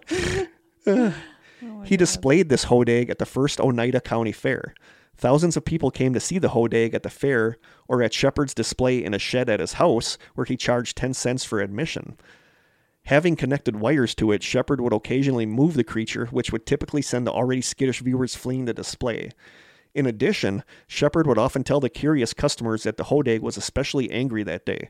In order to convince people he was telling the truth, he would go into his shed, supposedly in an effort to try to calm the hodag. While he was in the shed, he would change into shredded clothing, making it look like he had been attacked. He also had his two young sons make a lot of noise behind the shed to make the attack sound more convincing Quite the showman. as newspapers local and statewide and then nationally began picking up the story of the remarkable creature a small group of scientists from the smithsonian institute in washington d.c announced they would be traveling to rhinelander to inspect the apparent discovery their announcement spelled the end of shepard's gimmick and he was then forced to admit that the hodag had been a hoax he said quote not only hundreds, but thousands of people came to view the Hodag, and not one of them went away without having learned a little bit more about northern Wisconsin. And it is safe to guess that each one of those thousands told others what they had seen and heard. In this way, the beauties, opportunities, and resources of northern Wisconsin spread, and many who came here out of curiosity have come to make their home with us. Long live the Hodag. The Hodag became the official symbol of Rhinelander, Wisconsin. I've never been to Rhinelander. I haven't either. But they are nuts about the Hodag there. It is the mascot of Rhinelander High School and lends its name to numerous Rhinelander area businesses, organizations, and foods. They have Hodag burgers. Hmm. You know, you can buy Hodag balls, which are cheese curds. The Hodag now we al- really have to. the know. Hodag also lends its name and image to the Hodag Country Festival, and that is like a, actually a pretty huge music Mm-hmm. is a big festival deal. in Rhinelander. Yeah, Yeah. Lady Antebellum were there, and a larger than life fiberglass sculpture of the Hodag, created by a local artist, is on display at the Rhinelander Area Chamber of Commerce, where it draws thousands of visitors each year. So, I would love to go see that. big- geocaching. There's so many statue. geocaches that we've come across Oh, named really? named uh like uh the Hodaig's lair, and we had like travel bugs, which are little toys and stuff that move from geocache to geocache, like little figures of the Hodag. So Okay. there's like Rhinelander is nuts about the Hodag. Yeah. They're happy for the Hodag. Yeah. But there are people that say that the Hodag was based on a creature which they believe did exist. Uh, lumberjacks back in the 1800s told about a terrible beast that lurked in the North Woods and they called it the Hodag. And some people Hmm. So believe maybe that's where you got the idea. possibly. And there, uh, Native Americans believe in something called uh, Mishapeshu, which is also known as the Great Lynx. a- And it is one of the most important water beings among the Great Lakes tribes and is found commonly in pictographs and burial mounds as well as oral history. He's depicted like a panther with spikes coming down his back and long devilish horns on his head. In Native American tradition, Mishapeshu was often seen as a guardian of the waters as well as copper, but was also a sinister being who brought people to their deaths. Hmm. So people believe that the Hodag was based off of a creature that may have existed. But there are still people who say that they've run into strange things in Rhinelander. Mm-hmm. But you don't know if that's people just trying to carry on the, tradition, of the Hodag Tradition, yeah. but we in Wisconsin love our hodag. Yeah. It was funny because a lot of the Reddit sites I went to to look for Bigfoot stories about Wisconsin, people said, "Are there a lot of Bigfoot reports out of northern Wisconsin?" And then people would always reply, "No, because the hodag keeps the Bigfoot away." nice. so we love our hodag. He's kind of cute. He is kind of cute, and I love the picture that I posted. Like for Christmas, they put a little Santa hat on him and had Mm-hmm. Yeah. him decorated in Christmas lights. I need to get to Rhinelander. I Yeah. really want to see get a picture of us by the hodag. That'd be so The big fun. fiberglass hodag. And number one, what do you think the number one Wisconsin cryptid is? The Beast of Bray Road. The Beast of Bray Road, otherwise known as the Wisconsin werewolf. We've had Werewolf? Were, we've had werewolves. We'd have we'd have vampires. We have Yeah, we've got it all, aliens. man. We got it all in this one. we do. So the Beast of Bray Road. A lot of people I did not know a whole lot about the Beast of Bray Road, and I still don't This is think like it's the Hartford area, right? Yes, yeah, Okay. exactly. And I just feel like I don't know. I feel like it's I expected it to be more. Hmm. You know. There's some documentaries on it. Yes, I there think are. And on there's movies Prime. Mm-hmm. about it and there's YouTube, lots of YouTube stuff about it. Yeah. In the area around the town of Elkhorn, Wisconsin, the Beast of Bray Road is considered one of America's most famous modern werewolves due to its popularity through media and a number of witness reports. There are actually reports going back centuries of early Wisconsin settlers who described strange wolf like creatures who would attack and then vanish without a trace. But 1936 is widely regarded as the first official sighting of the strange creature. There were sightings of the creature then throughout the years, but the 1980s and 1990s were when the sightings really ramped up. In the 1980s, several alleged witnesses said that the creature had chased them to their vehicles where it left long scratch marks on the doors and trunks of the vehicles. One witness reported hitting something crossing Bray Road, then exited their vehicle to determine what they had hit and reported that a large wolf like creature with red eyes chased her back into the car and left long claw marks in the rear passenger door. Sightings have also been reported during daylight hours, with several witnesses stating they observed an unusually large wolf like creature running on all fours through cornfields. There are no reports of it ever attacking anyone, but some witnesses do claim that it has acted aggressively, running at them and jumping on their vehicles as they drove off. that would be creepy. That would be really creepy. That'd be What- scary. Yeah. One of the most well known figures involved in the investigation is Linda Godfrey. According to the website American Ghost Walks, quote, Linda started out as an artist as an artist. Linda started out as an artist and was looking to draw An artist. my Boston accent coming through. She's wicked smart. She is wicked smart. Linda started out as an artist and was looking to draw cartoons for a syndication deal. When she offered her drawings to the local newspaper in Elkhorn, Wisconsin, the Walworth County Week, those cartoons turned into articles soon enough, and after a short while, she found herself as a local reporter.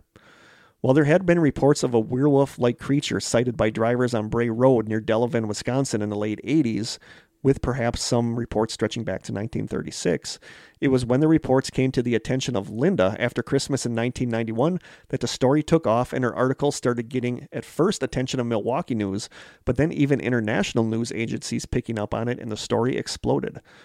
As Linda was the journalist who kind of launched the story, she became the face of it. And after becoming that face of the Beast of Bray Road, it led to people sending Linda other weird reports of sightings of the mysterious creatures, not just in Wisconsin, but from all around the country. Since then, she has become a chronicler of cryptozoology with appearances on Sightings, Coast to Coast, AM, Monster Quest, and The New In Search of. And I come across her stuff a lot when I'm doing like articles on, on cryptids or research on cryptids. Like Linda Godfrey's kind of a big name in cryptid research, and she got her start with The Beast of Bray Road. I think she was in the documentary I watched Yeah. about it. Yep. Yeah, she's like the go-to person for the Beast of Bray Road. From the website fringeparanormal.wordpress.com, uh, it has some um, encounters, some stories of encounters with the Beast of Bray Road. The article says, quote, 1936, Mark Shackelman claimed he saw a half-wolf, half-man creature east of Jefferson, Wisconsin along Highway 18. He was driving down the road when he saw the beast digging in an old Indian mound. He described the creature as covered in hair, over six feet tall when standing upright, with a muzzled face and features of a canine and ape. He said the beast's hands were very strange, with a twisted thumb and only three fingers. Shackelman also described a stench that emanated from the beast, similar to decaying meat. He returned the following day to see if the creature was still there. It was, and this time it spoke a three syllable word to him that sounded like Gadara, with the second symbol emphasized. It sounds like a, a mix between Bigfoot and like a werewolf. It does, but I don't understand I've what never- this word wow, Gadara. Gadara. G A D R A.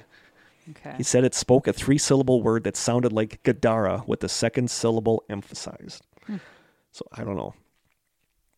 Then, on a fall evening in 1989, bar manager Laura Andrizzi was driving along Bray Road. As she rounded a bend, she saw what she initially perceived as a human being kneeled or hunched along the side of the road. She slowed down to take a look through the passenger side window.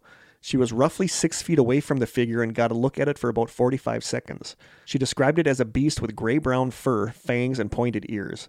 She said it had a long face with a snout like a wolf.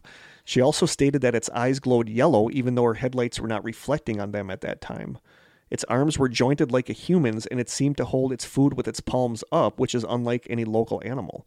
The beast was muscular with humanesque figures adorned in claws. Drizzy could not see a tail, but its back legs were behind it, similar to a person who was kneeling. It was holding food. Yeah, it was Okay. holding like food in its hands like this, and it was like s- it, it its back legs were behind it, almost like it was someone that was kneeling in the road. Okay. So I don't know. That's just weird. That's weird. Yeah.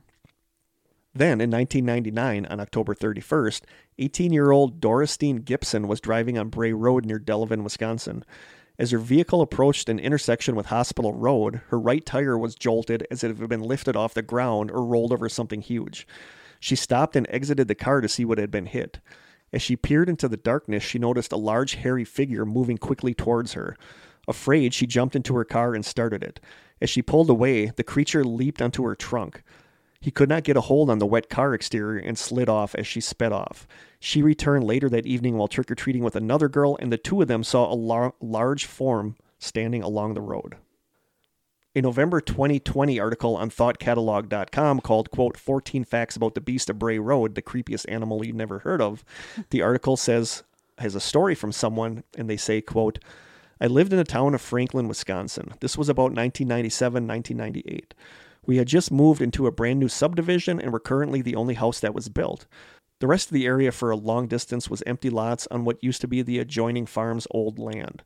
Our backyard had a running creek. On the other side of the creek was some brush and a single lane road with an old wooden streetlight that gave off an orange hue about 30 yards or so away. It was a warm summer night, and I was having a sleepover with one of my friends. We had all the lights off, and we were playing hide and seek in the dark. I went back into our sunroom, and I saw something crouched over, illuminated through the brush and the orange streetlight. I'm not sure how to describe its posture. You know how when you're about to throw up and you hunch over on your knees and palms? It was similar to that. Its breaths were so deep and heavy that you could see its chest heaving already from that distance. So it was like on its hands and knees. Yeah. Okay. I also know that it wasn't any type of dog or wolf. Its hind legs were thick and muscular like a man's, but its body tapered at the abdomen and head like a wolf or canine. I called out to my friend who came over and just said, What is that? to me, trying not to make much noise. We sat there as it was hunched over for a good 30 minutes. My dad, who was a Vietnam vet, came out to see what we were doing up so late. We pointed and asked him what that was, and he just said, I don't know. He then went outside as we stayed in. He had one of those old megalites that had the power of a thousand candles and took that with him. He stood in the driveway and shined it onto whatever we were looking at. It looked back at us, and I honestly don't remember its eye color. What I do remember is that it took off into the brush. It took off upright like a sprinter from the stance on all fours. My dad heard it splash through the creek and he high- hightailed it back into the house. It was one of those moments you don't really talk about because people will think you're crazy. When I heard about the Beast of Bray Road so many years later, I immediately knew I'd seen it too. Hmm. That's pretty creepy, actually. That is. But then they said they stared at it for 30 minutes. yeah, that's kind of weird. That makes it a little hard to believe, Yeah. actually. A July 2020 article on myracinecounty.com website says, quote, with coronavirus affecting thousands and people afraid to leave the house, stories about werewolves can provide quite the necessary distraction. Around here, the Beast of Bray Road is a famous legend known for its location on Bray Road, which starts along Highway 11 east of Elkhorn and winds west to Highway NN and I 43 just outside of Elkhorn Area High School. There's been a movie about this mythical beast, a seven foot hairy brown giant that has frightened locals who claim they saw it. One of these locals is Lake Geneva resident Ron Rice. Every once in a while, Rice travels to the town of Lyons for work, where he drops off fertilizer at a farm on Highway 36 just west of Church Road.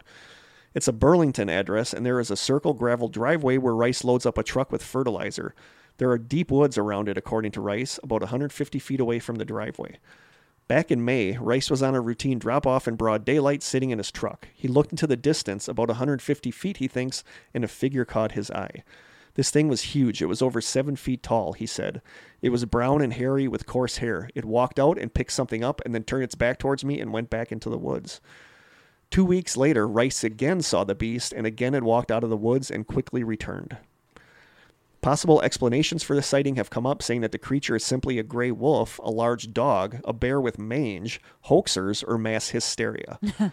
Other people believe it to be a Bigfoot or a Wendigo. A Wendigo. Wendigo. Wendigo. A Wendigo is a Native American legend whose name means, quote, the evil spirit that devours mankind. According to the legends, a Wendigo is created whenever a human resorts to cannibalism to survive, which may have happened long ago in the harsh Wisconsin winters. Manitowoc has a Wendigo Fest. Really? Yes. How did I not know this? And it, it's kind of a thing where some people are like super anti against it. they're anti against it, so they're for it. No, they're super against it. They're super. They're super. A- Shush. They're super anti Wendigo Fest? Yes. they hate Wendigo Fest. They There say you that go. Hmm. it's evil and that we shouldn't be promoting it, but we do have a Wend- we have Sputnik Fest and Wendigo Fest. Interesting. Yeah. I've It's so never weird been that I didn't know this, but I've never okay. been to either. I've been to Summerfest. That's cool. Yeah. It's not anything having to do with cryptids, but No. just good music. it's just good music. So from the Fringe Paranormal website, it also says, quote, other bizarre occurrences were reported before and after the bulk of the beast sightings. During the summer of the most sightings, roughly a dozen animals had been left in a ditch along Willow Road, which is near Bray Road. The Delavan animal control officer, John Fredrickson, thought the animals had been used in some kind of cult ritual. The idea was dismissed by the police chief in June of 1991. Fredrickson insisted, stating that they were missing the point. The creatures had ropes secured around their legs, their throats were slit, while others had been decapitated or dismembered. Jeez. One dog, believed to be the most recent death among the corpses found, had its heart removed. A number of the deceased animals matched the description of missing local pets. None had been killed by traffic. No other authorities seemed interested in Fredrickson's findings and quickly ended the investigation. They even bulldozed over the ditch where the dead animals had been found, completely burying their corpses.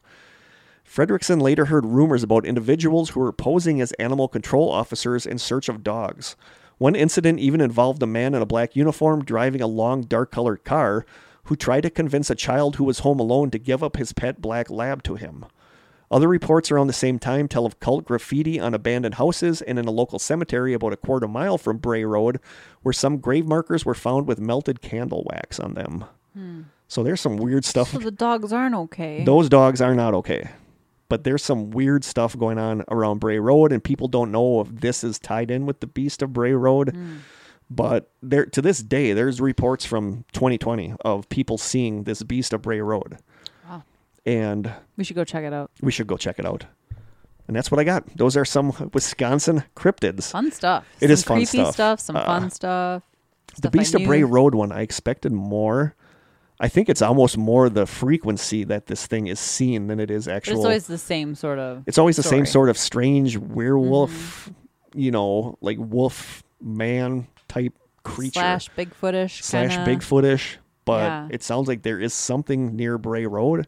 I've never really watched any documentaries about it or or seen anything about it, so I kind of need to look more into that. Mm-hmm. But I think you and I got to add that to our itinerary when Yep. we do our Wisconsin tour.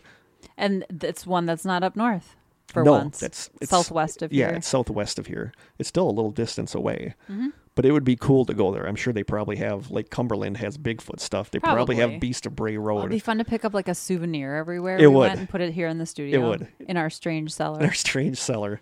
But there you go. Those are some Wisconsin cryptids slash creatures slash weirdness. Like I said, you got werewolves, you got cakes, people. vampires, you got space pancakes, you got dwarves that'll cut off your Ghost legs, chickens. ghost chickens, a little bit of everything. That is Wisconsin. Scotty, We do it weird here. we do. So yeah, there you go. Let us know what you guys think. We will be doing uh, an episode on haunted locations around Probably some we've been to. probably some we've been to. We're going to talk about JFK prep. Of course. Uh, I'm excited about and that. probably Elsings. we you know, have we'll to. have to get the okay from Vicky, but I'm sure she'd be okay with that. Yeah. But there you go. If you are from Wisconsin, you have a cryptid we didn't talk about. yes, we because wanna I have hear a about feeling it. some people like in Wisconsin that have never heard us before will find this like doing Right. a search for it. So Yeah. if you guys have heard of something we haven't, we will add it to a future episode because we'll we might even do another Wisconsin cryptids Right. or like if Krista and I do actually go check out some of so these cool. places to, like talk about what we found and what it was like. So Or if you've had an experience. Yeah, with if you had the experience Beast with any of Bray of these, Road the Beast or of Bray whatever. Road, the Phantom Chickens, you got any space pancakes, Haunchyville. Haunchyville, any of these places, let us know. particularly the, the space pancakes. We yeah, if you really got some want to know space. about Ca- I want to try some space pancakes, even if they do taste like cardboard. that. Yeah, You know, so, but maple syrup makes everything yeah, taste it better. does. So let us know what you guys think. Okay, now what? Uh, song. Can't forget the deets this Can't time. forget the deets this time. Um, yeah, let's do our songs and a question. Do we have some questions? I'll get some questions lined up. cool. our songs for this one, we did songs that remind you of summer. Mm-hmm. And that's all it said. So I don't know what that entails. But Krista, Mm-hmm. I'm going first. yes. So mine has a little backstory. It's an origin story, if you will. Ooh, nice. Or- I like origin stories. Yeah, uh, 24 odd years ago, uh, I met Jim in Whitewater. So we met because I was going to school in Whitewater. Stay in school, kids. I'm still going to school. She is. he moved into the apartment above me and my roommates with his roommates and it turned into one of those hey do you have any sugar situations like literally one of them came down to borrow sugar we would go up to borrow stuff and then just i ended up hanging out with those guys a lot and then jim and i ended up kind of getting together and then the rest is history but they were really into the beastie boys that's how i got into the beastie boys Yep. so my song, and I have very dis- just distinct memories of the summertime, and all the windows are open, and we're listening to music, we're playing video games, whatever, and we're listening to the Beastie Boys. And my favorite album is Paul's Boutique, and this is. So there's like an, an opening song called "To All the Girls," but it's sort of just like a minute and a half Yeah. of j- just like talking and music, and then the first real song is "Shake Your yes. Rump." And I love Shake Your Rump. yes, it's like it's Shake Your Rump is a good song. it's quintessential Beastie Boys, especially that era of Beastie Boys. I mean, there's references to like the Flintstones and the Brady Bunch, Yeah. and like it's just a really fun song where Yep. they make all these crazy pop culture references. And so I just have these memories of that song and just like having so much fun and ha- not having a care in the world and Yeah. it being summer. And that's a good summer song. Yeah, it's I great. love that song, and I'm I'm super annoyed with myself that I loved me and my friends. We used to listen to all the time "License to Ill." We Mm. loved, loved, loved "License to Ill." So when Paul's Boutique came out next, I went and got it, and I hated it. Well, it was so different. it was such a so different. It departure. was so different. And, License to Ill is my least favorite. but they they album. say that that people like hated that album when it came out, and now everybody recognizes it as like a, a trailblazing album Yes, because it is it's so legendary. good, and I love it. It's If got some people Eggman, call it you know, the great, Eggman. one of the greatest albums yeah, ever made. It's it's a good yeah, good, it's good, amazing. good. Yes. But yeah, you're right. It was a complete departure. It was more hip hop. Yeah. The License to Ill was still more of their punkish. You know, they were. You know, I hate that on the radio. All you ever hear is sabotage. Great song. I'm sorry, or like fight for your right to party, or uh, Brass Monkey. Like that's Yeah. all they play is like that Yeah. stuff. But Yep. so many good albums came after that. Mine, I think I, I can't remember if I had it on here before, and I don't have It's bound it. to happen eventually. Yeah, I don't have any specific memories of this song tied to a summer, but the song makes me think of summer. There's Okay. something, and like when I was looking at when I watched it yesterday, I was looking at YouTube comments, and people are saying like perfect summer song, and I I don't remember if it was like released during summertime. I just have There's just a memories like when feel this about song it. came out when I was I was going to UWGB. I was Okay. I, going to college in Green Bay, and I used to just love this song. I used to love driving and listening to this song, and to this day, this is like just like the guitar, everything is so good in this song, and it is the song "In a Daydream" by the Freddie Jones Band. I think I've I brought always it. have like a blank stare. I when think you, say do. yours. I think I brought it up on here, but it is the song. When I start playing it, you're I'll totally know gonna it. know it. But Yeah, it is the okay. song "In a Daydream" by Freddie Jones Band. I Okay. love the guitar, the way the song starts out, the guitar. It just feels like summer Okay. to me, at least, and other people from based on the comments. But that is my song, Sweet. Oh. "In a Daydream" by the Freddie Jones Band. I love it. Cool. Cool. Something smells good. What's he making up there? toast or Space something. I pancakes? know. I'm like, it's making me hungry. I ate at like four. One of these we're gonna skip because this one might require some thinking on our part. Ah. It's too late in the show to do that. Yeah, but I'm, we're gonna do two of them. the second one, I don't know. I'm gonna have to think or look some up. Um, No fair. I want an advantage as well.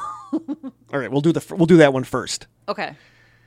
Give each other biker gang nicknames. Okay. Biker gang nicknames. Huh. That's what I That did. is really hard. I need to look up what are like. I've never watched Sons of Anarchy, so I It's a don't know. Great show. Yeah, I guess they have nicknames. biker names for guys. I It's see got to be like based on. your- Firefly, Forehead, Forger, Riffraff, Rock, Rooster. Uh, There's one that pops into my head right away for you, and I don't know why because I don't know. we'll say it. Jezebel. Jezebel. Jezebel. Jezebel. Okay. For some reason, that popped into my head as like your name, Jezebel, Interesting. because it's it's pretty, but also kind of badass, Jezebel. All right. and I feel like that's kind of you, My biker name. Jezebel. I the first thing that came to my mind, and don't be insulted, but was Dirty Kurt.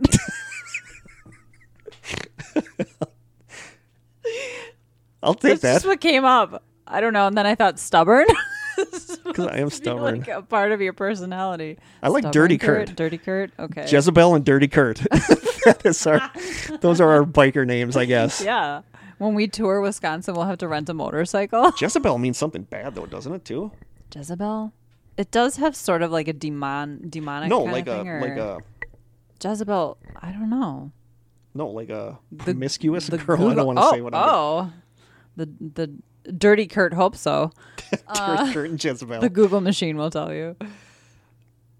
Biker names. I want to know what people think our Here we go. biker nicknames would be. From the U.S. News website, Jezebel was a killer and a prostitute, but she had her good side. Dang. With a heart of gold. Yeah. but that was the first name that popped into my head for you was Jezebel. All right. And uh, Jezebel and Yours is Dirty way Kurt. better than mine. You know we're going to open one of our shows with that. This is Jezebel. This is and Jezebel Dirty and Kurt. Dirty Kurt. I love it. In Strange Cellar. It's a play on So, Curdy Mm-hmm. Kurt. It is kind of a play on Curdy Kurt. Dirty Kurt. Is that the one you thought we were going to have to think about? No. Oh, There's a totally different one we're going to have to Okay. think about. Um. So yeah, there's that one. All right, Jezebel, you ready to go on? I'm ready for anything. The second one is what is one rule of life you wish you could go back and tell your teenage self? A rule of life. Yeah. That, that is a hard one. like what would you go back and tell your teenage self as advice i guess A lot of things. i would go back and tell myself have more fun don't worry so much about Yeah. where you are at that point because i feel like i did and life's going to get worse i would tell myself life's going to get worse dude Yeah. enjoy where you are live life don't be afraid to take risks Yeah. because Uh, you're going to look back mine would on be these days. similar. Yeah. Yeah, mine would be more like, and we've we've talked about this before. Um, you're gonna let a lot of things pass you by in life because you're afraid to try. Yeah. Yep. Oh yeah. You're gonna miss Yeah. out on a lot of opportunities. I 'cause regret you're a lot of afraid to things that I try. didn't do back Yeah, then out of when I fear. was yeah. Just not even as my a teenager, but in my 20s and 30s, Yeah. I just I missed a lot of opportunities to do new things or go places because I was afraid to try Me too. or step outside my comfort Me zone. too. Yeah, that's what I would. I Tell would tell her. myself to it, just that. I would say Mm-hmm. try things, live life, don't be afraid. Mm-hmm. Um Yeah. Although all of our life choices brought us to where we are today, and here It, we are it did. sitting in this yeah, and that, strange that cellar stuff together. that that weirds me out is that Yeah. what if that chain we of never events met? Mm-hmm. wasn't there that you and I didn't meet? You know, this one exists, strangers Right. wouldn't exist. right. So All it's these weird. people that were brought together by our show wouldn't yeah. have been brought together. so it's like maybe we did what we were supposed to do. Yes, yeah. So We still have time to spread our wings. you do. I'm old. I said we. Damn it. Whatever, Jezebel. okay, dirty Kurt. So there you go. Tho- Those are our questions. Sweet. The deets? We'll do the deets this Okay. time. Do we have anything else? Gob joke. Joke. We're skip. We're not going to do the tarot readings. Right at it. Yeah, we're kind of over that. I mean, I still work with the tarot every day, but I don't know that anybody's really into it. So Butt hurts. you got bleacher butt? I got bleacher butt. Okay. We're doing a pickle joke. What business does a smart pickle go into? What? He opens a delicatessen. And here's a very proud. Delicatessen owner. Yeah. Yep. Nice. Should we do one of the other Yes. laugh out loud jokes for kids? Oh man, it's been a while. I don't know where I left off. what do you, what do you get when you cross a tiger and a snowman? What? Frostbite. Wow. That's actually kind of clever. This is a good one. What do you get when you cross a pig and a centipede? what? Bacon and legs. See, these are good. Those are cute. That's cute. That made me hungry though. Um, Bacon and eggs. I have Grayson's birthday party today, so I got to go there after here. Corey's going to be Oh. grilling out brats and burgers, and I'm super They're excited. having a brat fry. We're having a brat. We're frying out. We're frying out They're brats. frying out. We're frying out so Manitoba. another Wisconsin thing. and Sheboygan. Yeah. It's not a Wisconsin thing. It's specific to this area because we did not call Frying it that out? up north. No, it was called grilling out. No, we fry, we fry out. Mm-hmm. Come on over for a fry out. Our deets, you can email us at thestrangesessions at gmail.com. We are on Twitter at Strange Session. We are on Instagram where Krista does just like a jaw droppingly good job at the Strange Sessions. Uh-huh. You can send us postcards and snail mail to the Strange Sessions, P.O. Box 434, Manitowoc, Wisconsin 54221 0434. Maybe hold off on the taste test. Hold off 'cause on that. we've We got were, we a were backlog. good with taste test stuff. Yeah. Uh, Logan is actually sending me some stuff. Oh, Logan B. Yeah, I, I I, love call her that because that's what her I know, name I is know. on Instagram. I don't think that's her But actual I'll, I'll name. talk more about that in the next episode. But Okay. she's sending me some stuff, which is just like super Nice. sweet. I love Logan. Um, and you can call our lonely phone number, which Josh did. So thank you so much, Josh, for the ma- for the voicemail. And the Bigfoot sock. and the Bigfoot socks. You can call our number at oh, 920 443 9602. And I believe that is it for this time. we didn't forget a dang thing. Until I get home and I'm like, Rats, we forgot to do this. Find something at home I was supposed to bring. We forgot to record it. I'm just kidding. It's recording. Don't worry. So I think from Krista and I in the Strange Cellar, from Jezebel and Dirty Kurt in the Strange Cellar, until next time, stay, Stay strange. strange.